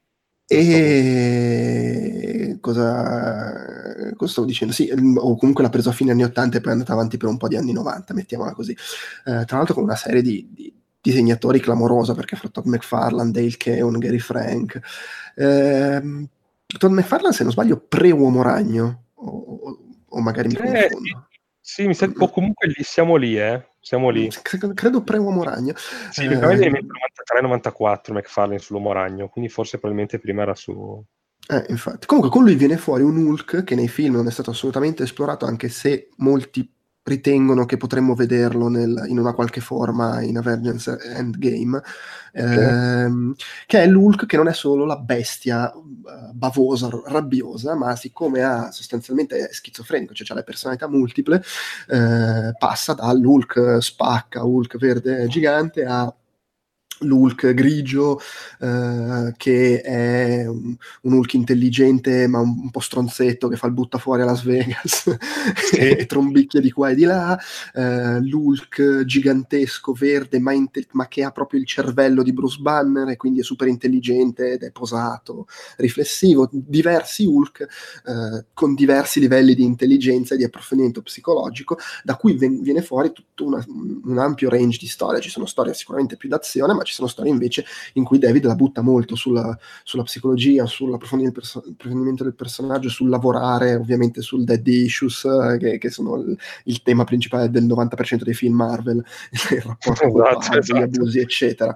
E che alla fine Uh, se vogliamo, è da lì che viene l'approccio più cerebrale che uh, ebbe il, il, film di Ang Lee su Hulk. L'Hulk era comunque il mostro rincoglionito, però la storia parlava proprio di quello, cioè di un personaggio tormentato a livello umano, rapporti col padre, eccetera. E con lui Hulk diventa un super successone, conquista successi mai visti prima e da lì nascono tutta una serie di cicli che poi porteranno a evoluzioni moderne, eccetera. Eh, è una lettura che, vabbè, ovviamente io non lo rileggo da un sacco di tempo, magari alcune, per alcune cose è invecchiato, sicuramente saranno invecchiati i disegni, però me la ricordo come una, una lettura veramente, veramente bella, appassionante, piena di sorprese, che oltretutto a seconda del ciclo cambiava anche molto stile, alcuni erano più ironici, altri erano più drammatici, quindi c'è anche varietà diciamo, e, e, che merita assolutamente. Forse la storia simbolo che secondo me eh, è rappresentativa fino a un certo punto, però è sicuramente, se non la storia più famosa, una delle storie più famose, e in una certa maniera racchiude un po' lo spirito di tutto Luke Peter David, è Futuro Imperfetto, eh, che è questa storia in cui fa il suo esordio, la visione fu- del, distopica futura di Hulk, che è diventato questa specie di dittatore eh, incazzato nero, intelligente ma incazzato nero che tratta tutti in merda. Uno stronzo, come dicevamo prima, nel futuro. Esatto, e l'Hulk del presente, che in quel periodo era l'Hulk intelligente, gigantesco, col cervello di Banner, eh, va nel futuro, lo incontra e c'è il conflitto fra di loro. Eh, volendo leggere una storia, vabbè, è inevitabile consigliare quella, però secondo me tutto quasi l'Hulk di Peter David merita sì. uno sì, sguardo. Anche lui, sta, sta, proprio nel 2018 hanno cominciato a ristamparlo Panini, quindi anche qua i volumi sono proprio freschissimi, si trovano ancora tutti tranquillamente. Mm-hmm. Eh, anche io lo consiglio perché è fighissimo. Sì, eh, sì, sì. Tra l'altro, è, è, poi lo stesso periodo in cui David si mise a scrivere anche X Factor e fece la famosa storia in cui tutto X Factor si faceva psicanalizzare da Samson, che era l'analista di Hulk. Di Hulk esatto, sì. Prima di bombarsi, anche lui di, di avanti gamma e diventare, diventare forte. E, no, è bello perché il ciclo che consiglio io invece si, consiglia, si con, collega molto a quello di Peter David, perché come dicevi tu c'era questa cosa dell'uomo e del mostro, diciamo, che era di fatto le, ehm, quello che succedeva nelle primissime storie. Perché Peter David di fatto ha ripreso un po' il discorso che Stan Lee faceva nei primissimi, primissimi numeri di Hulk, quando Hulk diventava Hulk, innanzitutto solo di notte praticamente, cioè scendeva la notte, lui eh, preso dall'ansia delle cose diventava Hulk e quindi sembrava quasi non dico che fosse un licantropo, no? però che, che, che, Hulk arrivasse solo di notte, quasi sembrava, poi questa cosa ovviamente si è persa, e tra l'altro era grigio nei primi due numeri, no? Hulk era un colore grigiastro, dovuto eh, al fatto che per problemi di stampa il verde diventava quasi grigio, eh, e allora cambiarono poi tonalità e diventò quel verde acceso che conosciamo noi. E... Quindi Peter Davis è un po' rifatto proprio agli inizi in cui tra l'altro Hulk pensava, quindi era eh, anche quando era trasformato continuava a pensare un po' alla sua, alla sua situazione, no? gli umani mi odiano, sono un mostro, eccetera, quindi non era ancora la bestia ignorante che è diventata quasi subito in realtà. Il mio ciclo invece dei Mortal Hulk o Immortale Hulk, che tra l'altro è anche questo è nuovo, cioè è l'ultimissimo rilancio che adesso in Italia stanno anche portando avanti, tra l'altro l'ultimo numero è il numero 7 che, che è uscito da noi. Eh, è eh, una versione del, del personaggio mh, che si può definire horror, nel senso che, allora, che cosa è successo? Eh, Bruce Banner è morto poco tempo fa, eh, è morto perché ha, aveva ordinato Occhio di Falco eh, di ucciderlo nel caso, ehm, nel caso fosse stato troppo, troppo tardi. Cioè se, detto, se, mi, se, mi, capita ancora che mi trasformo in Hulk e rischio di distruggere una città, uccidimi. Gli aveva dato anche un proiettile speciale pensato da lui. Questa cosa è accaduta, nel senso che gli, son, gli occhi gli sono diventati verdi, stava per trasformarsi, pam, Occhio di Falco l'ha ucciso. Poi c'è stato tutto un processo, Occhio di Falco, ovviamente adesso è finito tutto tra luce e vino. Quindi di, per un po' di tempo Hulk è rimasto morto, eh, finché a un certo punto si è deciso di rilanciare il personaggio eh, e um, è, praticamente è arrivata questa, um, questa coppia eh, che, che, sono Al Ewing eh, che, che, lo scrive e Joe Bennett che invece, invece disegna che hanno secondo me tirato fuori la miglior serie Marvel probabilmente eh, degli ultimi almeno 5 anni, secondo me. Nel senso, cioè comunque degli, dell'ultimo rilancio sicuramente.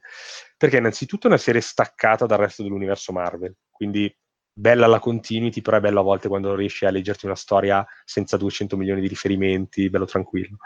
Eh, e poi c'è questa vena horror, nel senso che ehm, Hulk si ritrova a scoprire di essere immortale, per questo è il suo il nome immortale Hulk, cioè Bruce Banner può morire, quindi io se sparo a Bruce Banner, Bruce Banner muore, eh, ma appena cala la notte, Hulk esce fuori, esce fuori e Bruce Banner quindi torna in vita, cioè quando poi Hulk torna a essere Bruce Banner, Bruce Banner è ancora vivo. Quindi immaginatevi questo banner che va in giro per l'America come nel telefilm, eh, poverissimo, senza soldi, perché non vuole far sapere che Hulk esiste, quindi nessuno sa che Bruce Banner è ancora vivo, tutti pensano che dopo che Occhio di Falco l'ha ucciso lui, lui è rimasto morto. Ehm, gira per l'America, quindi va nelle, nelle, nei bar, ne, si ferma, fa l'autostop, insomma fa proprio la vita, va nei paesini, quelli in mezzo al deserto, non prova a scoprire da nessuno, ma ovviamente essendo la Marvel, figurati se poi non incontra chiunque o o, o va in posti dove c'è un problema che, che solo Hulk può risolvere. E ha dei toni davvero horror, nel senso che Hulk si vede poco, soprattutto nelle prime storie, appunto viene fuori solo di notte, ci sono magari delle vignette completamente nere dove lo, lo senti solo ringhiare e dove nell'ombra lui, non so, spezza la schiena dei ladri che stavano derubando una famiglia quindi la famiglia vede quest'ombra e dice oh mio Dio chi è? Eh, e pub cominciano le leggende no? ah sì c'è un tizio che va in giro a fare cose. Ovviamente eh, si è già scop- cioè, abbastanza presto entro i primi dieci numeri poi il resto dell'universo Marvel si accorge che Hulk è tornato. Però eh, è proprio bello delle atmosfere eh, proprio oscure, eh, ha questa narrazione abbastanza lenta. Gli episodi sono, soprattutto all'inizio, molto autoconclusivi, quindi in 20 pagine iniziano e finiscono senza, senza un continua. Um, i disegni eh, di, um, di, Annie, di, Bennett eh, sono uh, molto classici, eh, sembrano un po' quelli proprio dei, delle storie horror della Marvel. Quindi Hulk ha questo aspetto quasi da Frankenstein, con eh, la testa un po', a, un po più, la fronte un po' più alta, il muso eh, proprio da, quasi da creatura di Frankenstein. Ed è molto figo, è proprio figo. perché sono queste storielline, come, sono come dei piccoli raccontini horror. E, è bello, è bello perché lui c- si parla molto di, di, di, questa cosa, del fatto che è una maledizione perché Banner tenta di ammazzarsi, ma, ma non c'è niente da fare, Hulk tornerà sempre, eh, e quindi è la, è la, sua maledizione. Eh, per okay. dire, ti cito, ti cito, giusto un episodio per farti capire, no? Lui va, arriva in uno degli episodi conclusivi, forse il terzo, lui arriva in questo paese dove sono tutti morti, eh, perché si scopre che in realtà c'è un, un tizio che era stato investito dalle radiazioni gamma, eh, che semplicemente con la vicinanza uccide chiunque gli sta vicino. Quindi ha finito con l'uccidere l'intero villaggio, eh, compresa la sua famiglia. E, quindi la storia è Hulk che deve indagare su questa roba, poi lo incontra in questa, in questa montagna. Eh, lui ovviamente non muore perché le radiazioni gamma non gli fa niente e lo ammazza alla fine perché cosa devi fare? Cioè, questo se no ovunque va porta a morte. E questo Hulk non è, non è l'Hulk. Eh, diciamo buono, non che Hulk di solito lo sia, che si faccia problemi, però dice no, no, eh, tu hai ucciso anche degli innocenti, tra cui dei bambini, lo sapevi, perché c'è tutta la storia dietro, che sono sto a dire del fatto che questo tizio comunque non voleva, no, sapeva che aveva questa cosa, ma non ha voluto eh, farsi curare, non ha voluto bla bla bla, per egoismo, eccetera, eccetera. E quindi sì, insomma, queste, queste atmosfere un po', un po' diverse dalla solita Marvel, un po' più autoriali forse, però molto fighe, che come continuo di Peter David, secondo me sono, sono perfette. Ma bene, bene, in, interessante. Sì, interessante. Sì. Va bene. um, ovviamente ne, negli Avengers cinematografici un personaggio fondamentale è anche Nick Fury, quindi diciamo qualcosina anche su di lui. Eh, per chi non lo sapesse, Nick Fury eh, nell'universo Marvel era un po' diverso, nel senso che nella sostanza si può dire che il personaggio sia quello che si è visto anche al cinema, però eh, in realtà il, il, Nick Fury originale della Marvel era bianco, eh, tra l'altro era stato portato sullo schermo da David Hasselhoff e, ehm, e il personaggio di colore che aveva letteralmente la faccia di Samuel L. Jackson prima che lo facesse Samuel L. Jackson al cinema era nell'universo Ultimate, che è questo universo alternativo che è andato avanti per un po' di anni e da cui hanno pescato molto i film, singole cose, caratterizzazioni, eccetera, e appunto hanno preso da lì sostanzialmente Nick Fury, anche se poi ha elementi di quello tradizionale. E il Nick Fury tradizionale, eh, al di là del fatto di essere bianco, è anche un personaggio particolare perché come Capitan America era in giro fin dalla guerra mondiale e come Capitan America per una serie di espedienti non è invecchiato, sì, spieghiamola esatto. così velocemente. E, Grazie eh, a tenuto bene. e diciamo la sua storia forse per eccellenza, la miniserie Nick Fury vs. Shield, ehm, scritta da Bob Harras, eh, che viene tra l'altro acclamata come la, e lui è, uno sceneggiatore storico della Marvel e questa viene acclamata come la sua opera migliore, eh, che è questa... Come scusa? Sì, sì, migliore, sì, sì, sì, sì nel ah, senso... Okay e, che è una miniserie che tra l'altro in linea di massima, se non nei dettagli e nello spirito, ha un po' fatto da base, almeno per una parte, di Captain America The Winter Soldier, nel senso che alla fine poi Nick Fury vs. Shield racconta di un Nick Fury, non c'è Capitan America, però c'è un Nick Fury, capo dello Shield, che eh, si ritrova improvvisamente eh, alle prese con uno Shield che si ribella contro di lui perché è infiltrato da non si sa bene chi, non si sa bene cosa, e, e, e lui, cioè, c'è un complotto, lui lo scopre e si trova in fuga e braccato da, da, da quelli che dovrebbero essere i suoi collaboratori, colleghi, eh, insomma, i suoi uomini, che tutto sommato è quello che succede a, a Nick Fury e Capitan America in Winter Soldier, esatto. almeno in una, in una, certa misura. Ed è una gran bella storia d'azione, di spionaggio, colpi di scena, eccetera, che eh, secondo me può essere, ripeto, non la leggo da tanti anni, ma secondo me può essere ancora divertente da leggere oggi, al di là magari del tratto dei disegni che è un po' invecchiato, e che ovviamente rilanciò il personaggio, anche perché all'epoca Nick Fury non è che fosse, cioè era un personaggio magari anche importante della Marvel che appariva, ma un po' come nei film, appariva di qua e di là, però non è che fosse un protagonista, invece il, da lì iniziò ad avere serie a lui dedicate e a diventare sempre più, più importante e decisivo per mille motivi. Eh, insomma, se... Sì, sì, sì, sì, no, finisci pure, no, stavo partendo con un altro discorso, quindi vai. No, di- dicevo solo, se volete anche un po' capire come nasce questo personaggio qua, direi che quella miniserie è un buon, è un buon punto di partenza, ecco. Eh, sì, infatti io volevo ricollegarmi infatti velocissimo al, a quello che avevi detto tu del fatto che appunto lui non invecchiava, eh, senza raccontare tutto ovviamente, I, diciamo solo che lui prende un siero, che lo chiamato siero della giovinezza, che lo tiene, lo tiene per sempre giovane. Questo per dirvi che per adattarsi ai film, adesso parleremo della versione Ultimate, no? che è quella diciamo eh, che ha ispirato il Nick Fury dei film, ma per trasportare quel Nick Fury lì nei, nei, nei fumetti di adesso hanno deciso di fare così. Primo, il siero della, della giovinezza è finito. Si scopre che Nick Fury n- non, non, aveva un... Uh, una riserva infinita di quel siero, quindi è finito. E Nick Fury è invecchiato, quindi attualmente è un vecchiaccio col bastone. Um, si scopre anche che ha avuto un figlio nel, nei suoi vari anni in cui era sempre stato giovane, con una eh, donna di colore. Quindi, per la mescolanza genetica, per casualità, eccetera, il figlio è, è uscito completamente, diciamo, di colore, quindi eh, proprio come, come, come, Samuel L. Jackson. Um, in più ha avuto un incidente questo figlio eh, che gli ha fatto perdere i capelli, quindi compl- cioè gli è arrivata proprio una, una fiammata che gli ha completamente eh, fatto perdere i capelli, non gli ricrescono più, tranne probabilmente qualche peletto sporadico, quindi finisce con radersi perché sennò eh, non avrebbe un look da, abbastanza figo, e ha perso un occhio. Guarda caso ha perso l'occhio esattamente nello stesso... Eh, l'occhio, adesso non mi ricordo se si credo destro, adesso beh, vabbè, non siamo lì a... comunque destro, no, sinistro, sinistro, nello stesso, quindi lo stesso occhio del padre.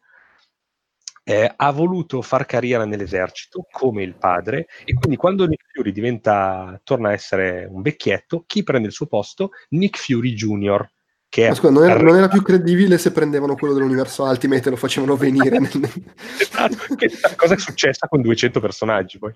Eh, quindi arrivato, arriva questo tizio pelato di colore con la benda uguale, ti dice ciao sono tuo figlio, non so se ti ricordi che mi avevi avuto, eh, adesso sono io il capo dello Shield e tutti, ah, quindi lei è Nick Fury Jr. No, chiamatemi solo Nick Fury. E questo accenno a Nick Fury Jr. non verrà mai più tirato fuori e mai si parlerà del fatto che lui è figlio del vero Nick Fury. Cioè, parte in quella storia lì. Quindi adesso in tutte le storie, ora meno perché non compare più, perché forse anche nei film ha capito che, che non comparirà ancora tantissimo, anche se Samuel Jackson sembra non volersi arrendere. Eh, non, non, ne parlano più, però per tutte le altre storie lui era solo Nick Fury. Andiamo da Nick Fury, nessuno che dicesse ah, intendi il figlio? Cioè no, cioè come se domani arriva Andrea Maderna Junior e tutti ah, andiamo ad andare da, da Joe Pep, ma non è il figlio, no, no, no, Joe Pep. Oltretutto il Nick Fury originale aveva un rapporto di amicizia abbastanza stretto, per esempio con Wolverine e comunque sì, tutto sì. sommato anche con Capitan sì. America. Eh, infatti poi con Original Sin hanno tirato fuori una serie di scuse per farlo odiare da tutti e, e, è finito che Nick Fury ha ucciso l'osservatore perché sapeva delle cose che non, che non, non, non, non, devono essere rivelate. E adesso Nick Fury è il nuovo osservatore, cioè è stato spedito su un pianeta e gli hanno detto: Tu stai lì, puoi guardare senza intervenire, che è la cosa che Nick Fury odia, odia fare, se ci pensi. Quindi eh, è carino. Sì. Ovviamente, e lui che osserva e oltretutto dice: cioè, Mi sono succato che sono invecchiato, sono finito a fare l'osservatore e in più mio figlio manco è, è, importante se lo stanno levando dalle palle. Esatto. Anche a te lo dico, occhio se fra eh, 40 anni tipo tu sarai su un pianeta e Vanessa sarà eh, a capo di Outcast col nome Joe Pep. Vabbè, se eh, fra 40 anni sono ancora vivo, ma è andata comunque bene. ma che cazzo te ne frega? E, ehm, ovviamente è lì sul pianeta finché serve, poi tra un po' la Marvel lo farà, lo rilancerà, tornerà. Certo, sì, sì. Eh, mentre invece eh, il Fury Ultimate, anche qui eh, a quello a cui sono ispirati era perché semplicemente appunto nell'universo, Ultimate Nick Fury aveva proprio l'aspetto di Samuel L. Jackson, perché l'universo Ultimate spesso disegnava i personaggi eh, magari ispirandosi degli attori no, per dare questo tono un po' più, un po più realistico a, mm-hmm. ai propri lettori. E c'era anche una battuta che diceva: Se facessero un film, eh, dovrebbero prendere Samuel L. Jackson per fare te. Lui diceva: Ah, ma non mi somiglia, insomma, alla Gianni Stecchino. Poi, ovviamente, quando c'è stato il film hanno detto vabbè possiamo rinunciare a un Nick Fury che ha fatto il Vietnam e le guerre e hanno preso Samuel. Jackson eh, vabbè giusto così sì, sì, sì, esatto. Va bene, allora passiamo uh, ai personaggi, tra virgolette, secondari, cioè a, ai vendicatori, cioè a quelli che ci saranno nel film, eh, ma che magari non sono meno importanti nel, nel, contesto. Lo dico subito, War Machine vaffanculo. War Machine è morto in, in uh, Civil War, cioè si vede che lui sopravvive e gli fanno la gamba, ma per me è morto. Cioè quando compare nei film, io non lo vedo. Eh, sì, sì, esatto, bravo. Eh, eh, adesso, magari, tra l'altro, io non, onestamente non ricordo sue storie che mi siano particolarmente piaciute. Quindi... Eh, sì, no, infatti. Cioè, anche, anche, anche, Que- quelle che vengono erano, ricordate erano come le belle storie di War Machine a me sembrano sempre comunque delle stronzate, quindi... Esatto. Le cose migliori le ha fatte o nei cicli di Iron Man, tra l'altro alcuni di quelli che abbiamo citato, o, cioè, o quando aveva l'armatura di Iron Man. Cioè, probabilmente mm, poi lo mm-hmm. citerò in qualche roba dove, era, dove, sotto era lui, ma però era Iron Man, diciamo, non, era, non c'era l'essenza di War Machine. No, infatti, va bene. Invece dici, eh, adesso c'è una tripletta tutta tua, sì. dici di Ant-Man. Sì, allora, Ant-Man, uh, allora, innanzitutto, vabbè, anche qui brevissima roba, nei fumetti ci sono, ci sono stati almeno tre Ant-Man. Il primo era Hank Pym, che avete visto nei, eh, Michael nei Douglas. Film, esatto, Michael Douglas come vecchio mentore. Eh, poi c'è il secondo Ant-Man, che è Scott Lang, che è quello eh, che anche adesso è Ant-Man, nel senso che è quello un po', eh, non dico più famoso, perché Hank Pym per un lettore Marvel è è, è, storico, però diciamo che in tempi recenti, dato che poi anche prima ha cominciato a bere, picchiare la moglie, eh, fare le persone, eh, insomma, tutta una serie di robe, eh, c'è stato questo nuovo, questo nuovo Ant-Man che era Scott Lang. Però eh, c'è stato un terzo Ant-Man ehm, che è quello che ha ispirato in realtà l'Ant-Man dei film, che era un ladro, un ladruncolo. Eh, in quella che è la serie di Kirkman, eh, incorreggibile Ant-Man, che in inglese è Irredeemable Ant-Man, cioè eh, come dire, quello che non può essere corretto, quello che non può essere, insomma, eh, non può essere redento, ecco, diciamo una L'incor- l'incorreggibile. L'incorreggibile, esatto, Lupin. Eh, che cosa faceva? Rubava la... Cioè Scott Lang in quel periodo era morto, era uno dei periodi in cui era morto, eh, e chi, lui rubava la, la, l'armatura, come nel film, eh, e viveva questo, ha vissuto questo ciclo molto breve di avventure, in cui tanto poi ha fatto una brutta fine, ma poi è tornato anche lui, eh, scritte da, da Kirkman, ehm, e sono, cioè l'incorreggibile Ant-Man è proprio eh, lui è un antieroe, cioè sembra di leggere, non dico Deadpool, però comunque è un criminale che usa eh, cioè, si rimpicciolisce per andare negli spogliatoi a vedere le donne nude, per fare le rapine, ogni tanto si trova eroe a, a suo, suo, malgrado, a volte magari inseguito dallo Shield perché gli dicono ridacci l'armatura di Ant-Man, altre volte perché finisce in qualcosa più grande di lui. E, è un ciclo divertente, un ciclo divertente che ha tutto lo spirito però dello Scott Lang dei film, un po' più scorretto, infatti nei film hanno preso diciamo questo lato da ladruncolo eh, e però poi gli hanno messo la roba anche del padre di famiglia e eh, della piccola Cassie Lang, eh, che, e qua mi leggo, infatti è il motore di, trainante della serie Ant-Man di Nick Spencer, che è quella più recente ed è l'ennesimo rilancio del personaggio, eh, cioè Scott Lang, c'è stato un periodo in cui era morto appunto, quindi Ant-Man era diventato eh, eh, l'altro personaggio, scusatemi, per, cioè, non mi ricordo il nome perché è durato talmente poco che, non, che, che per tutti è il terzo Ant-Man. Ehm, Eric quando... O'Grady, Eric O'Grady. Eh sì, sì, Eric O'Grady, Eric O'Grady, è vero, è vero, Eric O'Grady, esatto, grazie perché è durato davvero talmente poco che... Quando è tornato in vita Scott Lang, eh, e tra l'altro, altra roba che fa ridere, nel per- nello stesso periodo la, la, figlia, Cassie Lang, che era ormai adolescente, eh, era diventata anche lei una supereroina con il nome di Stature, perché anche lei aveva usato le robe PIM, le celle, eh, e quindi poteva ingrandirsi, si chiamava Stature, era morta anche lei. Quindi sono entrambi ritornati, c'è anche questa storia dove si rivedono e dicono ma tu eri morta, ma tu eri morto, si abbracciano, piangono tutti intorno che, che applaudono e dicono vabbè, eh, because is Marvel. Um, e quindi questa nuova serie eh, che riprende tantissimo dai film, perché ovviamente vediamo uno Scott Lang tornato dalla morte ma molto più simile a O'Grady, quindi un po' più cacciarone, un po' più casinista, divorziato dalla moglie, eh, che fa di tutto per apparire eh, un figo agli occhi della, della figlia.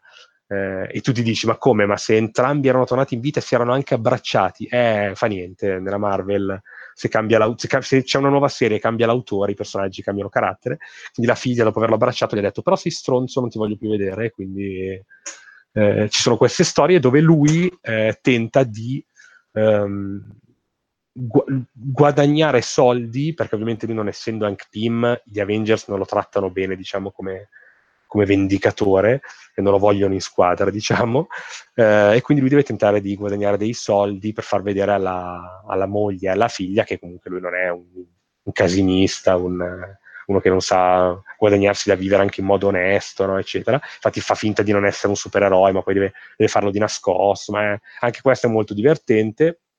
E ovviamente, vabbè, lui prova a non essere un casinista, ma lo, cioè, ogni volta va, le cose gli vanno male. Eh, è carina comunque, è l'ultima incarnazione del personaggio. E la serie poi ha chiuso. Eh, forse ho letto che dovrebbe arrivare, o forse è già arrivato un ennesimo rilancio, probabilmente, vista la popolarità poi dei film. Ah no, sì, è partito un nuovo rilancio che si chiama Ant-Man e Wasp, che però non ho ancora letto, e che ovviamente, vabbè, potete immaginare a cosa si ispira, visto, visto il successo del cinema. Eh no, certo, sì. sì.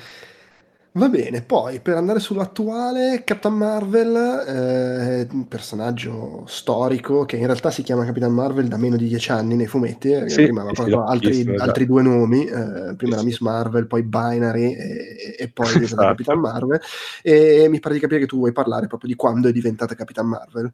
Sì, esatto, di quando, di quando, si può dire che il personaggio sia diventato scritto bene, tra virgolette. Nel senso che la storia di, di, Miss Marvel è diventata... Mm, capita- è iniziata così. Eh, c'è Capitan Marvel, no? Che era un maschio. Eh, facciamo una versione femminile, chiamiamola Miss Marvel. Come la vestiamo? Da mignotta. Cioè questa era proprio la, l'idea in Marvel delle, delle, donne. E quindi, c'è, cioè, ovviamente erano anche un'epoca diversa, adesso non stiamo insultando Stanley e soci, eh, però insomma c'era questa questa tizia in gonnellina, proprio con, con, la scollatura, con queste mutandine che, che si vedeva qua qualsiasi cosa, e si chiamava Miss Marvel, aveva questo sorrisone un po' da scema, con i capelli biondini, insomma, era un personaggio un po' terrificante. Poi sicuramente c'erano delle storie anche lì meritevoli, classiche comunque. Era comunque un personaggio, una donna forte, eh, perché la Marvel ha sempre proposto donne forti, però non, c'era comunque, cioè si capiva che a scriverlo comunque erano probabilmente dei ventenni, trentenni, eh, un po' strafatti americani di quell'epoca. Ma poi, eh, poverina, ha avuto tutto un periodo in cui l- il suo ruolo era di essere quella a cui Rogue aveva rubato l'identità. Esatto, esatto. Poi Rogue, Rogue le aveva rubato l'identità, quindi aveva i suoi poteri, quindi tutti dicevano, vabbè, Rogue è più figa, più bella, più tutto, eh, non ci interessa nemmeno più Capitan Marvel, che i poteri ce li ha lei. Poi, poi, a un certo punto era quella che eh, aveva tipo, non dico bacchetto, era tipo quella antipatica, quindi compariva nelle storie dei Vindicatori, eh, qualsiasi cosa dicesse la zittivano, Carol cosa dici, smettila, stai zitta. Eh, poi c'è avuto una sua serie che di metà anni 2000, credo 2005, dal 2004 al 2006, una cosa del genere, una serie talmente mal scritta, ma talmente mal scritta che ci furono proteste di lettori italiani, io la leggevo eh, in appendice Iron Man, eh, per farla togliere e infatti no, in Italia non è mai, la, la, fine non si è mai vista perché è stata tolta perché i, cioè, eh, credo sia una delle poche volte dove davvero le, i fan eh, con delle lettere hanno detto vi prego non pubblicate più Capitan Marvel. Questa cosa l'hanno detta anche gli americani infatti la serie poi ha chiuso poco dopo. Eh, quindi questa serie bruttissima finché nel 2012 eh, la signorina Kelly Sue DeConnick, che tra l'altro è la moglie di Matt Fraction, ehm, ha preso in mano il personaggio. Ha preso in mano il personaggio dopo che però si era dichiarata, eh, e questa cosa ci, ci, ci, fa venire in mente un po' anche le polemiche del film, si era dichiarata come aperta, apertamente femminista.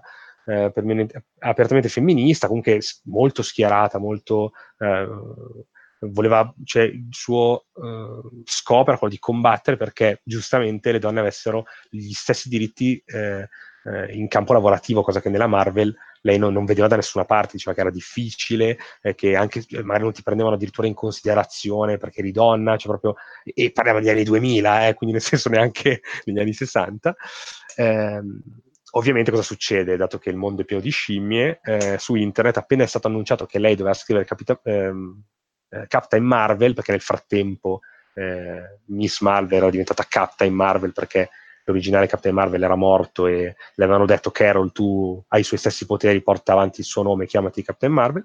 Quando gli hanno annunciato che doveva essere la scrittrice, ovviamente su internet, ah, sarà la serie più brutta del mondo, che schifo, non la leggo solo perché questa qua la pensa così, insomma le solite cose da, da terzo millennio. E ehm, invece è una serie Madonna, cioè una serie bellissima che eh, ci tira fuori una Carol Danvers straordinaria eh, e uno dei motivi, è una cosa che la gente secondo me dovrebbe capirlo, è il perché è una donna che scrive di una donna, quindi se deve fare anche una battuta eh, che, di, non so, lei che deve mettersi il costume nel giorno in cui è il ciclo, cazzo, cioè, lo saprà lei come funziona, cioè, no, meglio forse di noi, almeno in questo. Infatti è quello anche il bello, perché poi non è una cosa che ti rompe le palle, cioè c'è, un, uh, c'è una saga che si chiama Beach Planet, capito? C'è una figata, c'è solo il nome, no? Beach Planet, che è questo pianeta dove... Eh, adesso non mi ricordo se era un pianeta o una dimensione alternativa, perché con la Marvel è un po' difficile ricordarsi, però dove se una donna si ribella, la marchiano. Non è che la uccidono, eh, la marchiano. Semplicemente lei viene marchiata con un tatuaggio che dice io sono una di quelle che non sta ai vostri ordini quindi figurati poi eh, quante lettrici americane si sono fatte quel tatuaggio. Eh, adesso non mi ricordo cosa. Ah, eh, diceva, eh, l'ho, l'ho, letto qua adesso, è non compliant, dice il, quindi non compiacente, no? Eh, e, e, questa cosa ha fatto un successo.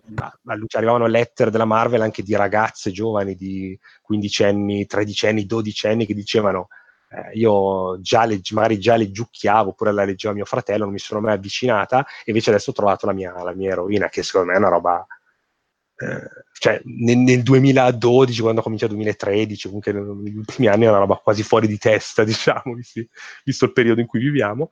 E è una serie bellissima nel senso che Ah, tra l'altro la De Connick ha parenti, ha, in famiglia ha un passato di, eh, di aviazione, eh, non mi ricordo se il nonno, il padre, il fratello, adesso non mi ricordo, però lei comunque nella, nella sua famiglia aveva gente, quindi lei sapeva cosa voleva dire, tra virgolette, gu- non dico guidare un aereo ovviamente, però avere un parente che lo guida, quindi magari sapere che quando parti con l'aereo, soprattutto a fare anche le esercitazioni, non è detto che riatterri se sei nell'esercito.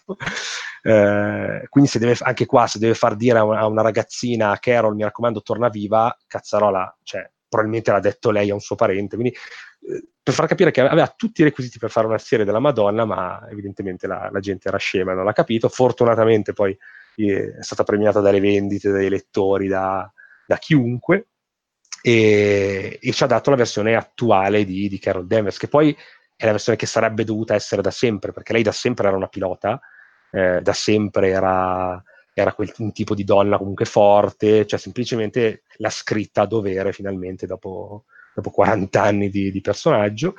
E poi abbia tirato fuori tante cose, il taglio di capelli molto corto, eh, le sue amiche, i flashback di quando lei comunque era in, in aviazione, eh, il soprannome che poi è fighissimo perché, vabbè, dice, è una cosa che, mm, vabbè, non diciamolo, diciamo che dato che è abbastanza fresco, nel film lei ha un soprannome particolare di quando, di quando guida il, eh, il jet, cioè insomma, il, l'aereo, eh, un soprannome di battaglia.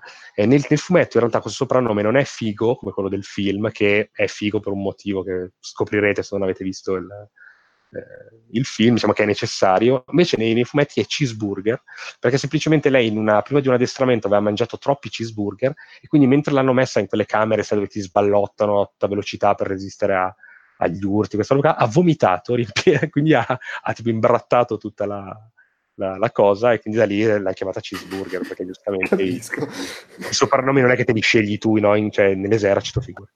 quindi è una serie fighissima una serie fighissima certo ehm, ovviamente una parte esatto eh, dato che avevo qua sott'occhio la sua, la sua bibliografia eh, lei ha voluto ehm, come si dice in, puntare tantissimo in tutte le interviste eh, con la frase eh, I am not the wife of Matt Fraction, perché giustamente eh, molti erano partiti anche dicendo sì vabbè, tu vuoi che le donne lavorino, però intanto tu ti sei sposata a Matt Fraction per lavorare alla Marvel. Anche qua vabbè, eh, sono commenti che perdono il, il, eh, il, tempo che trovano e come dico sempre... Non, non, non, non commento neanche una roba del genere. Sì, tra, che, che poi, tra l'altro, anche se fossero veri, comunque poi è, una, cioè, è, un tipo di lavoro che lo provi sul campo cioè eh, puoi lavorare quanto vuoi, ma se la tua serie fa cagare te la chiudono, invece era una serie della Madonna, quindi non commentiamoli neanche, però sì, comunque lei ha dovuto ribadirlo questa cosa, e... però sì, lei è fighissima, e... l'adoro, e... Non, non, credo la scriva più adesso, eh, credo sia passato ad altro, eh, però comunque figate, poi il personaggio procede anche, ehm, cioè ormai è diventata lei appunto Carol Danvers, quindi comunque anche nelle altre sue incarnazioni, eh, che mi leggo così all'altro, all'altro ciclo che, che, consiglio, nell'attuale serie di Avengers lei di fatto è un, per un po' è stata il capo degli Avengers, poi è diventata il capo di Alpha Flight, che anche qua velocemente, originalmente Alpha Flight era un, il gruppo di supereroi canadesi, adesso è diventato il gruppo di supereroi sempre canadesi che però sta in una stazione spaziale e ferma le invasioni aliene, tra virgolette, prima che arrivino sulla Terra, cioè è la prima frontiera eh, nello spazio, e il capo è, è, appunto lei. Quindi insomma tutte cose che per il futuro dei film secondo me potrebbero tenere in considerazione, cioè tenerla come dif- difens- difensore, diciamo, della prima linea difensiva, ecco, nel caso arrivino battaglie, cioè nemici dal, dallo spazio. E poi adesso gli Avengers sono cambiati ancora perché vabbè, sono tornati K, Iron Man e Thor, però lei c'è comunque ed è un personaggio, un personaggio fantastico. Anzi, oggi ho mandato dagli, a degli amici una vignetta bellissima dove c'è Namor. Eh, loro sono contro Namor e Namor dice a lei: Ah, tu mi hai toccato, perché sap- anche qua Namor è il re di Atlantide, per farvi capire, dato che nei film non è mai comparso, ed è una sorta di Aquaman, però sborone, antipatico e maschilista. Lui eh, dice, ah, Cap, eh, Capitan, ma no, no la, la, piccola Miss Marvel la chiama, quindi già non la chiama Capitan, le, le dice Miss Marvel, eh, hai avuto l'onore di toccarmi, perché lei gli ha dato tipo un pugno mentre combattevano. Sai quante donne... Ehm, avrebbero voluto toccare questo corpo perfetto e lei gli dice mio dio quanto fai schifo e poi vabbè lo menano però è bellissimo perché vedi proprio questa vignetta ho proprio fatto una foto dove dice oddio quanto fai schifo questa frase proprio da Namor eh, comunque sì è figata ecco. E sono contentissimo che abbia raggiunto il miliardo di dollari il film così, per chiudere questo, questo, momento in difesa della povera Carol Danvers. Ah no, no, figurati, sfondi una porta aperta. E infine, per, insomma, la, il gruppetto de, de, degli sfighe sono rimasti solo Rocket e Nebula dei Guardiani della Galassia, della galassia. nuclearizzati, polverizzati, eh, quindi diciamo non citeremo Black Panther perché è morto, è morta pure la sorella e quindi vaffanculo. anche, anche qui, cioè, siamo in un periodo comunque davvero dove stanno rilanciando tutti i personaggi e Panini sta seguendo questi rilanci proprio a distanza di due o tre mesi. Quindi in questo in questo momento, se voi cercate il nome di qualsiasi personaggio, Panini ha appena pubblicato o il numero uno della nuova serie, o comunque i primi, o un volumetto che li raccoglie, tipo anche Pantera mm. Nera. Quindi quelli che non mm-hmm. consigliamo, se voi cercate il nome, adesso trovate le robe perfette per iniziare, eh, o ispirate al film, o che comunque hanno una versione del personaggio molto, molto simile. No, è chiaro, sì, sì, sì. Ma appunto, ci, dici qualcosa di leggere dei Guardiani sì, della Galassia? Eh, velocissimo, e ovviamente eh, non, non, dovremmo appunto citare Guardiani della Galassia, ma probabilmente le migliori cose simili anche qua al film, più odierne, eccetera, di Rocket e Nebula le trovate nella serie Guardiani della Galassia, quella scritta da eh, Abnett e Lenning, che è questa coppia di, di scrittori inglesi eh, che eh, ha inventato i Guardiani della Galassia odierni, nel senso che i Guardiani della Galassia un tempo erano dei difensori dello spazio del futuro, dell'anno 3000, ed erano totalmente diversi. C'era, eh, erano molto simili a quelli che nel film sono i, i vecchi rave, Ravagers, Ravagers, insomma, quelli quelli, quelli capitanati da Stallone. Quando vedete nel film, nel secondo film, Stallone con questi altri, questo manipolo di tizi, quelli sono gli originali guardiani, cioè quello fatto di, di cristallo, quello con lo scudo. Adesso i nomi eh, non, non, sto nemmeno a ricordarmeli tutti perché sono proprio eh, sono tornati poi, però diciamo sono proprio la versione vecchia di Guardiani della Galassia. Ehm, e quindi con questa nuova serie cosa, ha fatto, cosa hanno fatto Abnett e Lenning? Hanno preso Star-Lord e quelli che voi conoscete, diciamo, come i Guardiani della Galassia, Rocket, Groot, Nebula, Gamora, Nebula dopo, però comunque Nebula e Gamora. Eh, Star-Lord, come sempre, no, da, da, buon deficiente, ha detto, ma sì, chiamiamoci Guardiani della Galassia, eh, perché i vecchi guardiani, che era una leggenda questa dei guardiani che avevano viaggiato nel tempo, ora i guardiani non c'erano più, prendiamo noi il nome, come fa, come fa lui, no? quindi si è autonominato Star-Lord si, auto, sono autonominati Guardiani della Galassia. E questa serie del 2008, mi pare, a naso. Comunque era appena dopo, era durante il periodo di Annihilation, quindi insomma il momento in cui eh, la Marvel ha riprovato un po' a tirare fuori il lato cosmico che dagli anni 90 era sparito, poi da quando Starlin all, all'inizio dei primi degli anni 2000 aveva smesso di, di, scrivere Thanos, e quindi sono quelle avventure lì. Se voi cercate Guardiani della Galassia, Abnet e Lenning, troverete sicuramente i volumi che la, che, che la contengono, che è proprio quella che ha ispirato il film, perché arrivano Rocket, arrivano Groot, arriva Nebula, arrivano... Loro non so, cioè sono, hanno questo tono gigione, un po' da, da, da, difensori che, a cui va tutto male, eccetera, eccetera. Di Rocket ehm, c'è, c'è, anche una serie in cui degli ultimissimi anni, del 2014 se non sbaglio, che si chiama proprio Rocket and Groot, e sono le avventure in singolo di Rocket e Groot.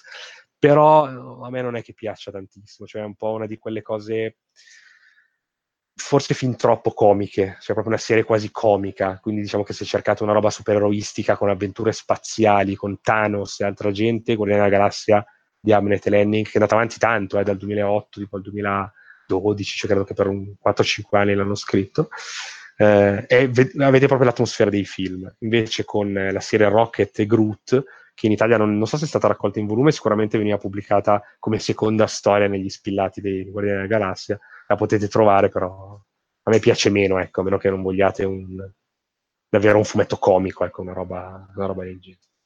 E quindi sì, questi sono i, la migliore versione di Rocket di Nebula che, che potete trovare, secondo me.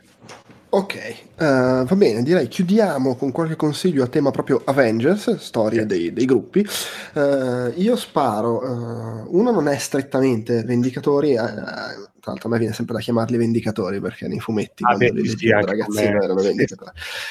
E... ma è gli Ultimates che sono la versione dell'universo Ultimate de- degli Avengers alla fin fine sì. e, ehm, che peraltro comunque qualcosa da lì è stato pescato come, come per tutti i film del Mar- dell'universo cinematografico Marvel ma insomma eh, scritta eh, diciamo perlomeno nei suoi primi cicli scritti da Mark Miller eh, sì. eh, che erano dei vendicatori molto alla Mark Miller. Mark Miller, ripeto, è la mente sì, esatto. a, cui, a, cui, dobbiamo Kick-Ass, Kingsman, quindi è un fumetti, lui fa fumetti di supereroi molto, molto dissacranti, molto sarcastici, molto autoironici, ma allo stesso tempo molto action, molto...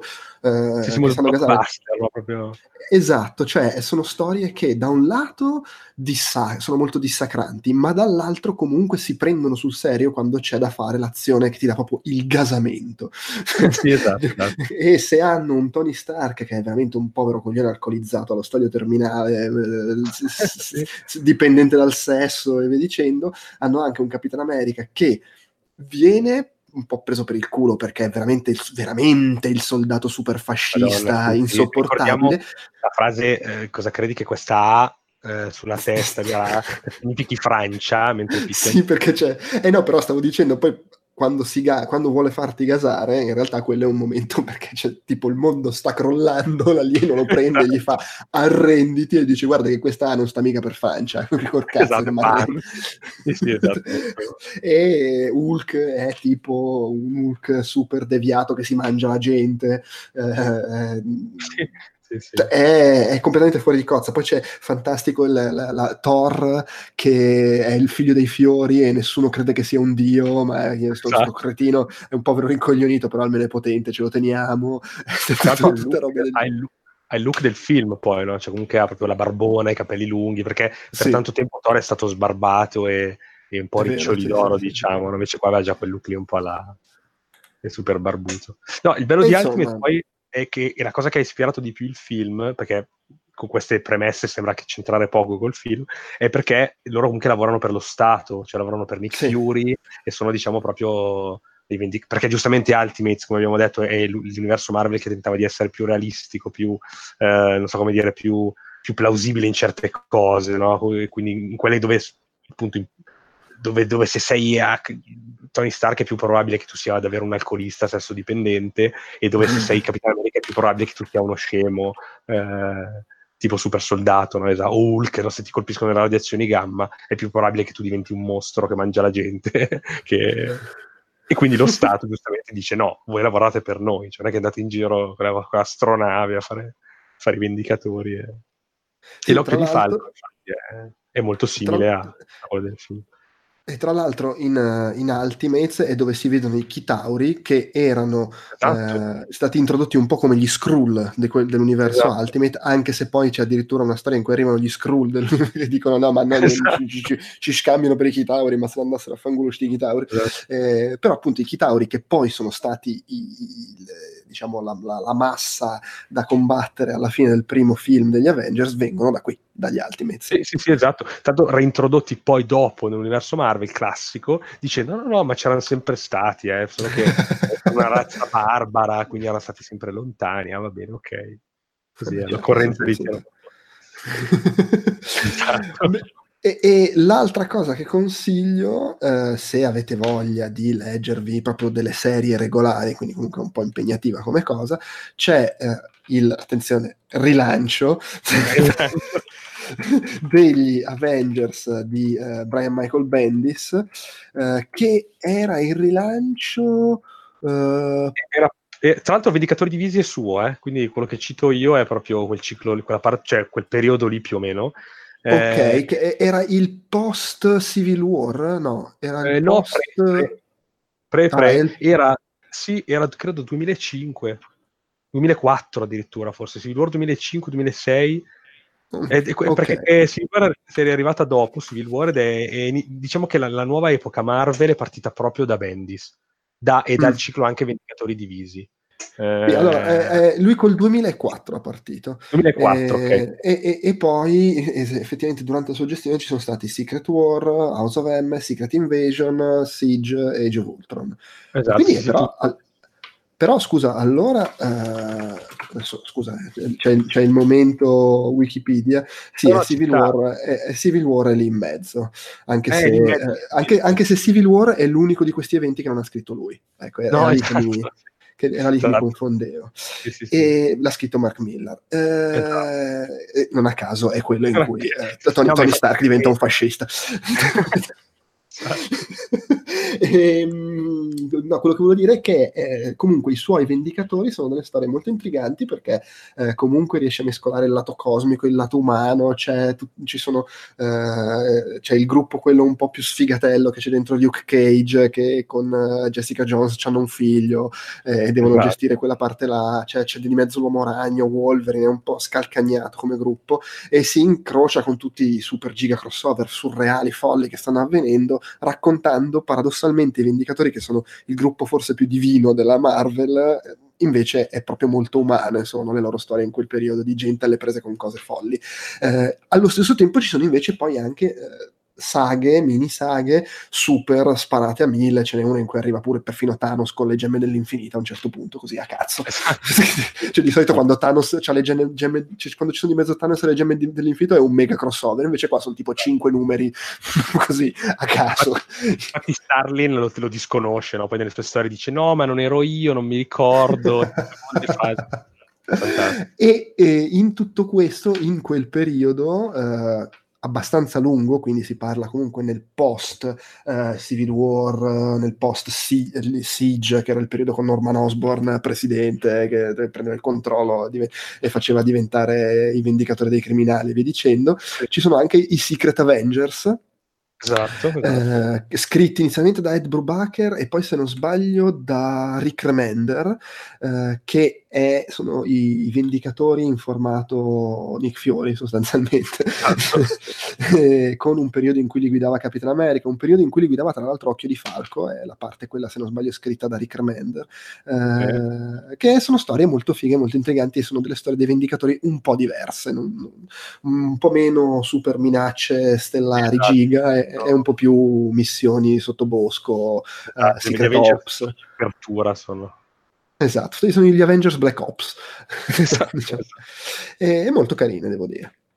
Sì, infatti, uh, invece... allora, mi aggancio con venditori, venditori cioè, con Vendicatori Divisi, che è una delle okay. saghe, forse la prima grande saga, il primo grande evento di, eh, di Bendis eh, all'interno della serie Avengers perché era in inglese suonava Avengers Disassembled ovviamente perché da noi è mm-hmm. Vendicatori Uniti eh, dal, che poi è diventato Vendicatori Divisi. Eh, ed è stato il momento in cui se non sbaglio proprio Elena Belova proprio la nostra cara amica bion- biondona eh, aveva cercato di dividere i Vendicatori con dei dissidi interni, una roba del genere, eh, e eh, a un certo punto c'è Scarlet che impazzisce ehm, Scarlet Witch. Eh, sì, la, la, la, le, cioè quello che, quello che, succede è che... È lì che muore eh, Scott Lang. Sì, perché es- esplode un, il Jack fa, il, Jack, il Fante di Cuori, che è veramente cioè, un super criminale dei più sfigati della storia dell'universo Marvel, arriva a casa dei Vendicatori, es- versione zombie, esplode e ammazza Ant-Man, anche se poi si scoprirà che in realtà non è morto. Ovviamente, come ho detto prima, infatti, sì, sì. È... E, e, e, arriva il dottor Doom manipola Vanda Max, il dottor Destino manipola Vanda Maximo, manda Visione a spaccare il culo a tutti, morti, dispersi, e poi appunto sì, credo sia la storia in cui Vanda sclera dice, vabbè, hanno rotto il cazzo tutti, vaffanculo.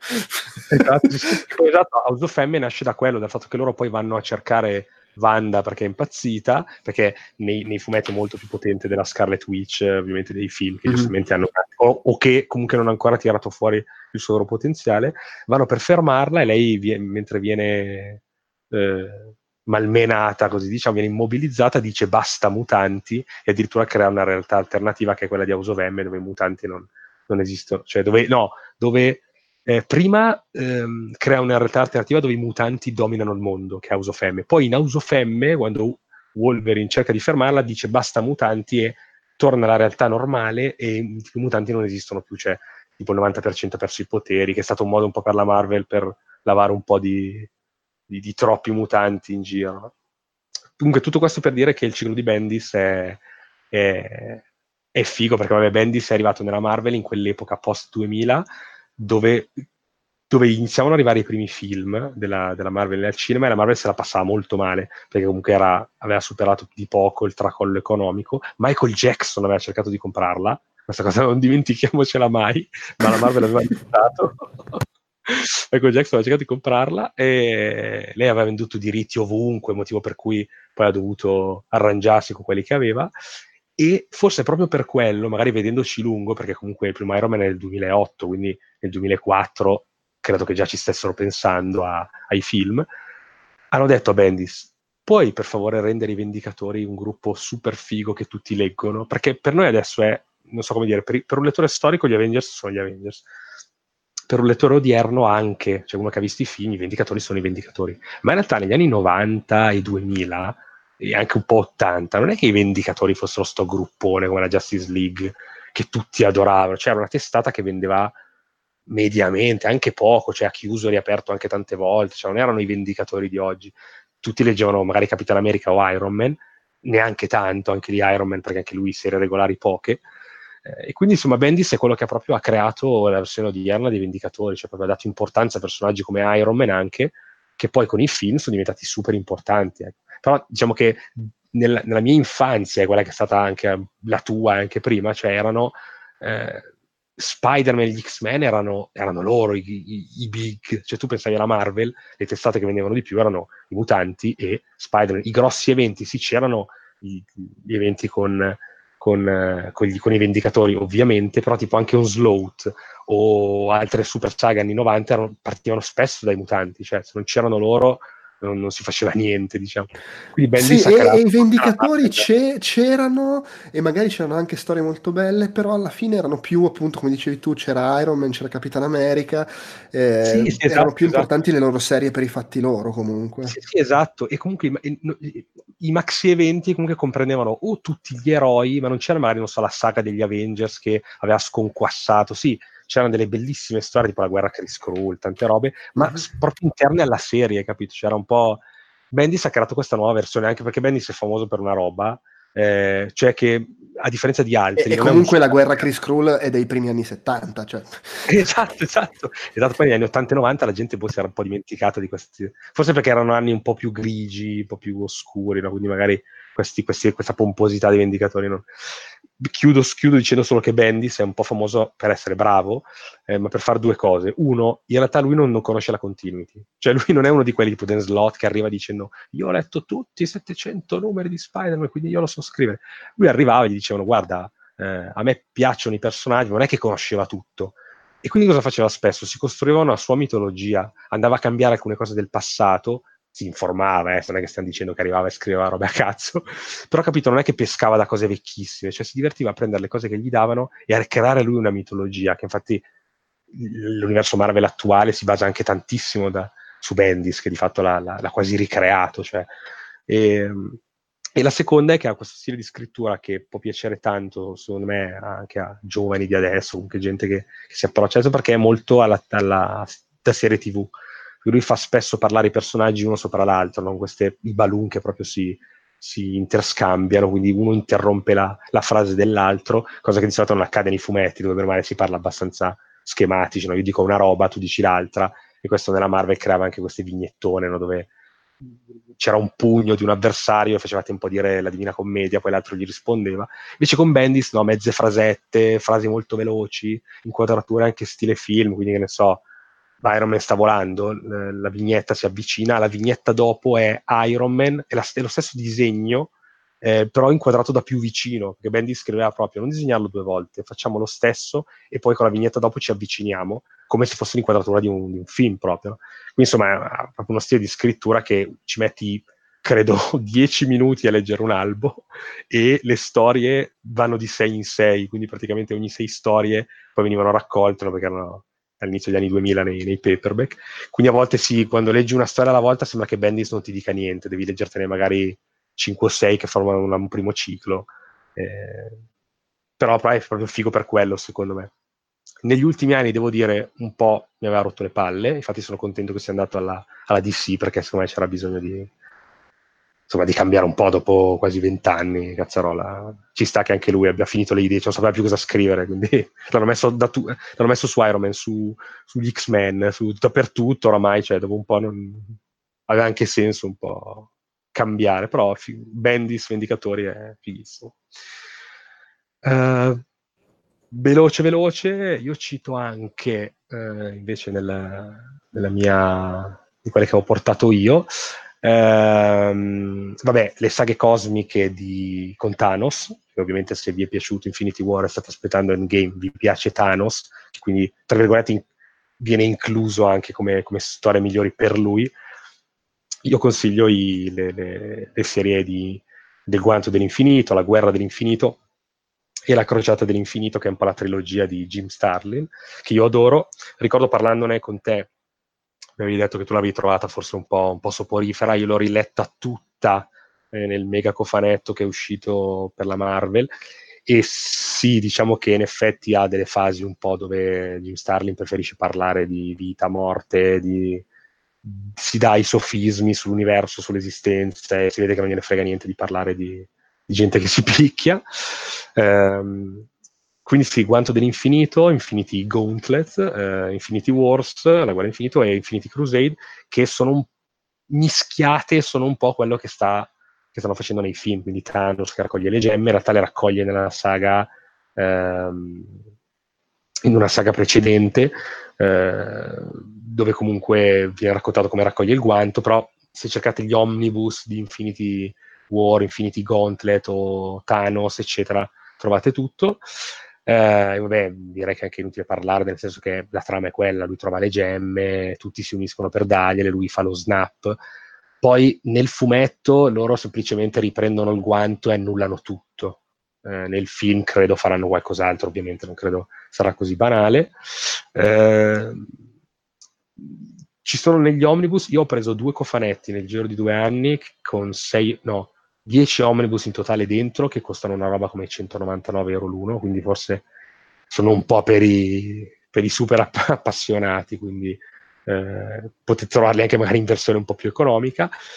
Preparatevi però, perché come giustamente eh, mi aveva detto, lui aveva trovato magari un po' più soporifere, che non, è, non sono di blockbuster, sono storie fine anni 80, inizio anni 90, eh, molto riflessive, dove comunque Starling fa parlare Thanos, gli fa riflettere sull'universo, sulla vita, sull'esistenza, perché lui è innamorato della morte, quindi eh, vuole compiacerla, insomma è, è una cosa del genere, molto più a volte molto più parlata e dialogata che combattuta, però poi quando si menano vengono fuori secondo me delle tavole strabilianti, cioè eh, perché comunque vengono in, iniz- agiscono questi esseri cosmici tipo Galactus, tipo il Tribunale Vivente, tipo, cioè queste personificazioni dell'universo, no, addirittura, esseri giganteschi, dei veri titani, e quindi, non so, si tirano i pianeti, cioè cose mai viste, proprio tavole, splash page cosmiche, assurde, con Silver Surface, ma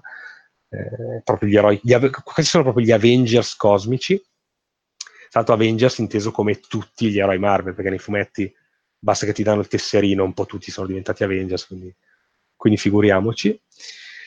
E invece se volete qualcosa di più moderno, eh, consiglio l'attuale rilancio, l'ennesimo rilancio, anche qua in Italia siamo al, credo, quarto, quinto numero, della serie attuale di Avengers, eh, che ha la Santa Trinità che è tornata insieme, perché dopo tanti anni che gli Avengers non erano più con la formazione classica, adesso sono tornati a essere Thor, Iron Man e Capitan America e, e quindi insomma come nei film insomma hanno questa formazione, formazione molto classica. Nella prima saga eh, hanno combattuto i celestiali quindi anche qua esseri giganteschi e l'altro viene anche spiegato un po' perché proprio il pianeta Terra sia il pianeta adatto a avere dei supereroi. Eh, non vi spiego perché comunque insomma viene fatto capire che di fatto il nostro pianeta era malato e che questa specie di cura che i celestiani hanno cercato di iniettare in qualche modo ha permesso poi a, al gene umano di, di, di sfornare supereroi. Quindi di, di non, insomma, Terra 616 è così, non, non, a caso, ma hanno cercato di dare un motivo anche a questa, questa spiegazione del perché se una bomba gamma ti, ti, colpisce non muori e se un ragno ti morde non, non, non muori di, di, di, tumore probabilmente, ma anzi prendi i superpoteri. quindi, quindi questa era, era roba, però posso dirvi una figata che c'è stata, cioè che i celestiali sono questi esseri giganteschi, no? tipo alti, come non so, due volte l'Empire Building, no? Eh, c'è un momento dove con una serie di trick eh, che non sto a spiegarvi, She-Hulk diventa gigantesca, alta come i celestiali. Iron Man da un pianeta fa arrivare una, una, un'armatura eh, grande come un, due volte l'Empire State Building, che lui chiama la God Killer, cioè questa, questa specie di astronave armatura grande come, come Megazord, cioè per farvi capire come una roba, un robottone gigantesco, stile Godzilla, e Ghost Rider prende il cadavere di un celestiale, che comunque è meccanico, lo tocca e questo diventa infuocato, cioè diventa come la sua macchina, perché lui è, quello, è il Ghost Rider che guida l'auto, quello che si è visto anche in, in Agent of Shield, il telefilm, e quindi lui guida un celestiale gigantesco infiammato. Quindi immaginate eh, che, che, razza di... Anche Thor viene fatto ingrandire, diventa gigantesco, quindi insomma, eh, proprio la tamarraggine fatta, fatta persona, però ogni tanto ci vuole, secondo me. Quindi, eh, se volete un po' di botte con anche personaggi del film, tipo Capitan America, eh, Pantera Nera, Capitan Marvel, ecco, la, questo nuovo rilancio fa, fa per voi. Ok, ok. Oh, direi che ce l'abbiamo fatta. Eh, è vero. Siamo arrivati Anche in qui, fondo. Prima di chiudere, come, come ho scritto nelle, nelle note, ah, giusto, se, sì. siete, giusto, se siete appassionati di, dei telefilm Netflix, anche se non abbiamo capito che hanno staccato la spina, quindi probabilmente di quei personaggi non sentiremo parlare per un po'.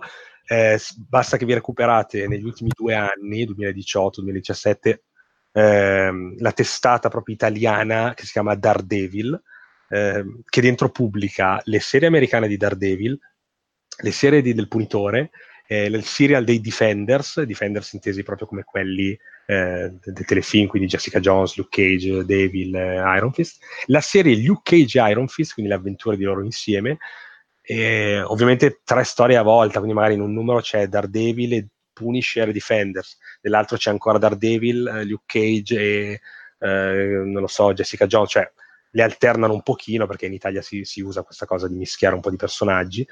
E quindi sì, ecco, se, se proprio vi interessano eh, quei supereroi lì li trovate facilmente cercando Daredevil e eh, se vi piacerà Runaways, il telefilm Marvel, leggete Runaways che è stato raccolto in, in qualche volume che è fighissimo. Sì.